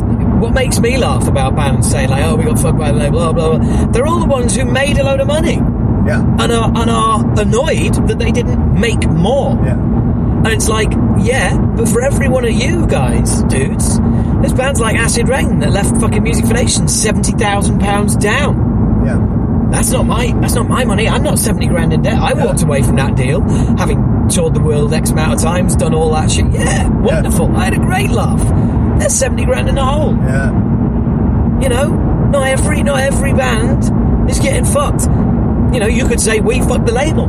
Yeah. We never took any any of their advice. Uh, although to be fair, they never tried to interfere in anything. It was only the management that ever tried to interfere in anything. Yeah. But you know, so we fuck the label. Every band that doesn't recoup fucks the label. And you know what? The vast majority of bands do not recoup. Yep. Simple as that. So you can talk about the game being rigged and oh they're selling you know they advance money but it's your money. It's just an interest free loan and so the, so the label's risk is nothing. They always make out oh it's no not fucking true. If every single band recouped if every single band was a hit then yes the game is rigged. But it's not because most bands don't. And, uh, you know, there are certainly exceptions. There are certainly horror stories of, you know, Oh, yeah. people, you know, uh, labels absolutely ripping off artists. Yes, So absolutely. I'm not nullifying those at all. I'm No, me neither. You know, and plus, there's plenty of times where the musician just doesn't understand how math works. You know, or as we call it over here maths yeah, totally. You know, I remember uh, listening to a band argue about, uh, uh, upset about how, and this was, they were on an independent, they had uh, signed their deal, they recorded the album, and then they're about to go on tour, and they were upset because they had to buy copies of their own album from the label. And uh, now the label would give you a bunch of CDs to sell, but you had to pay them back at the end of the tour. And they were upset about this. Look, it's my album. I recorded it. And it's like, yeah, but it's on a physical freaking thing. You need to give them about five bucks. So that way it pays for the actual physical product. This didn't grow on a tree. Hmm. Yeah, absolutely, absolutely. Yeah, it's like, but, we wrote those songs. Yeah. Well, Yeah, but you see, you see that you see that plastic. Yeah, you didn't write that. Yeah. you didn't make that. Right. You wrote the songs, but that's esoteric. And usually, you know, I do it. Usually, those bands, when they got paid in cash for the CDs they sold, they would spend it on the hotels and the, and, the, and for food and you know other stuff, and you know a, a more a better van, all that stuff, and then they get to the end of the tour and they can't afford to pay back the label for the CDs that they were given before the tour began. Yeah. How many times does that happen? Yeah, true, true. Well, look, folks, we're going to have to leave it there because we're going to be pulling off the M25, which is a very busy junction. There's a lot of traffic building up, so I don't want to be really. Um, uh, I need to be focused on the drive here. So, um, Well, uh, never even got a chance to talk about how eating food causes cancer. Oh, shut up. Um, I've got, do you know what? I've really gone off the idea of doing a podcast for you very fucking quickly. And do you know how I did it? By doing a podcast with you. Um, so, um, anyway, uh, that was, this is the journey back. You had the journey there, you had the interview, you had the journey back. Motherfucker. And then round the M25, we're going to do a, we're going to do a special Patreon bit. So, um, if you want to hear that, please subscribe. Howard at patreon.com uh, forward slash Howard H. Smith. Please sign up, and I'm going to fill your inboxes with loads of really cool shit. Okay, cool. Thanks, guys. Um, that's, uh, that's, I'm Howard. He's godless. We out.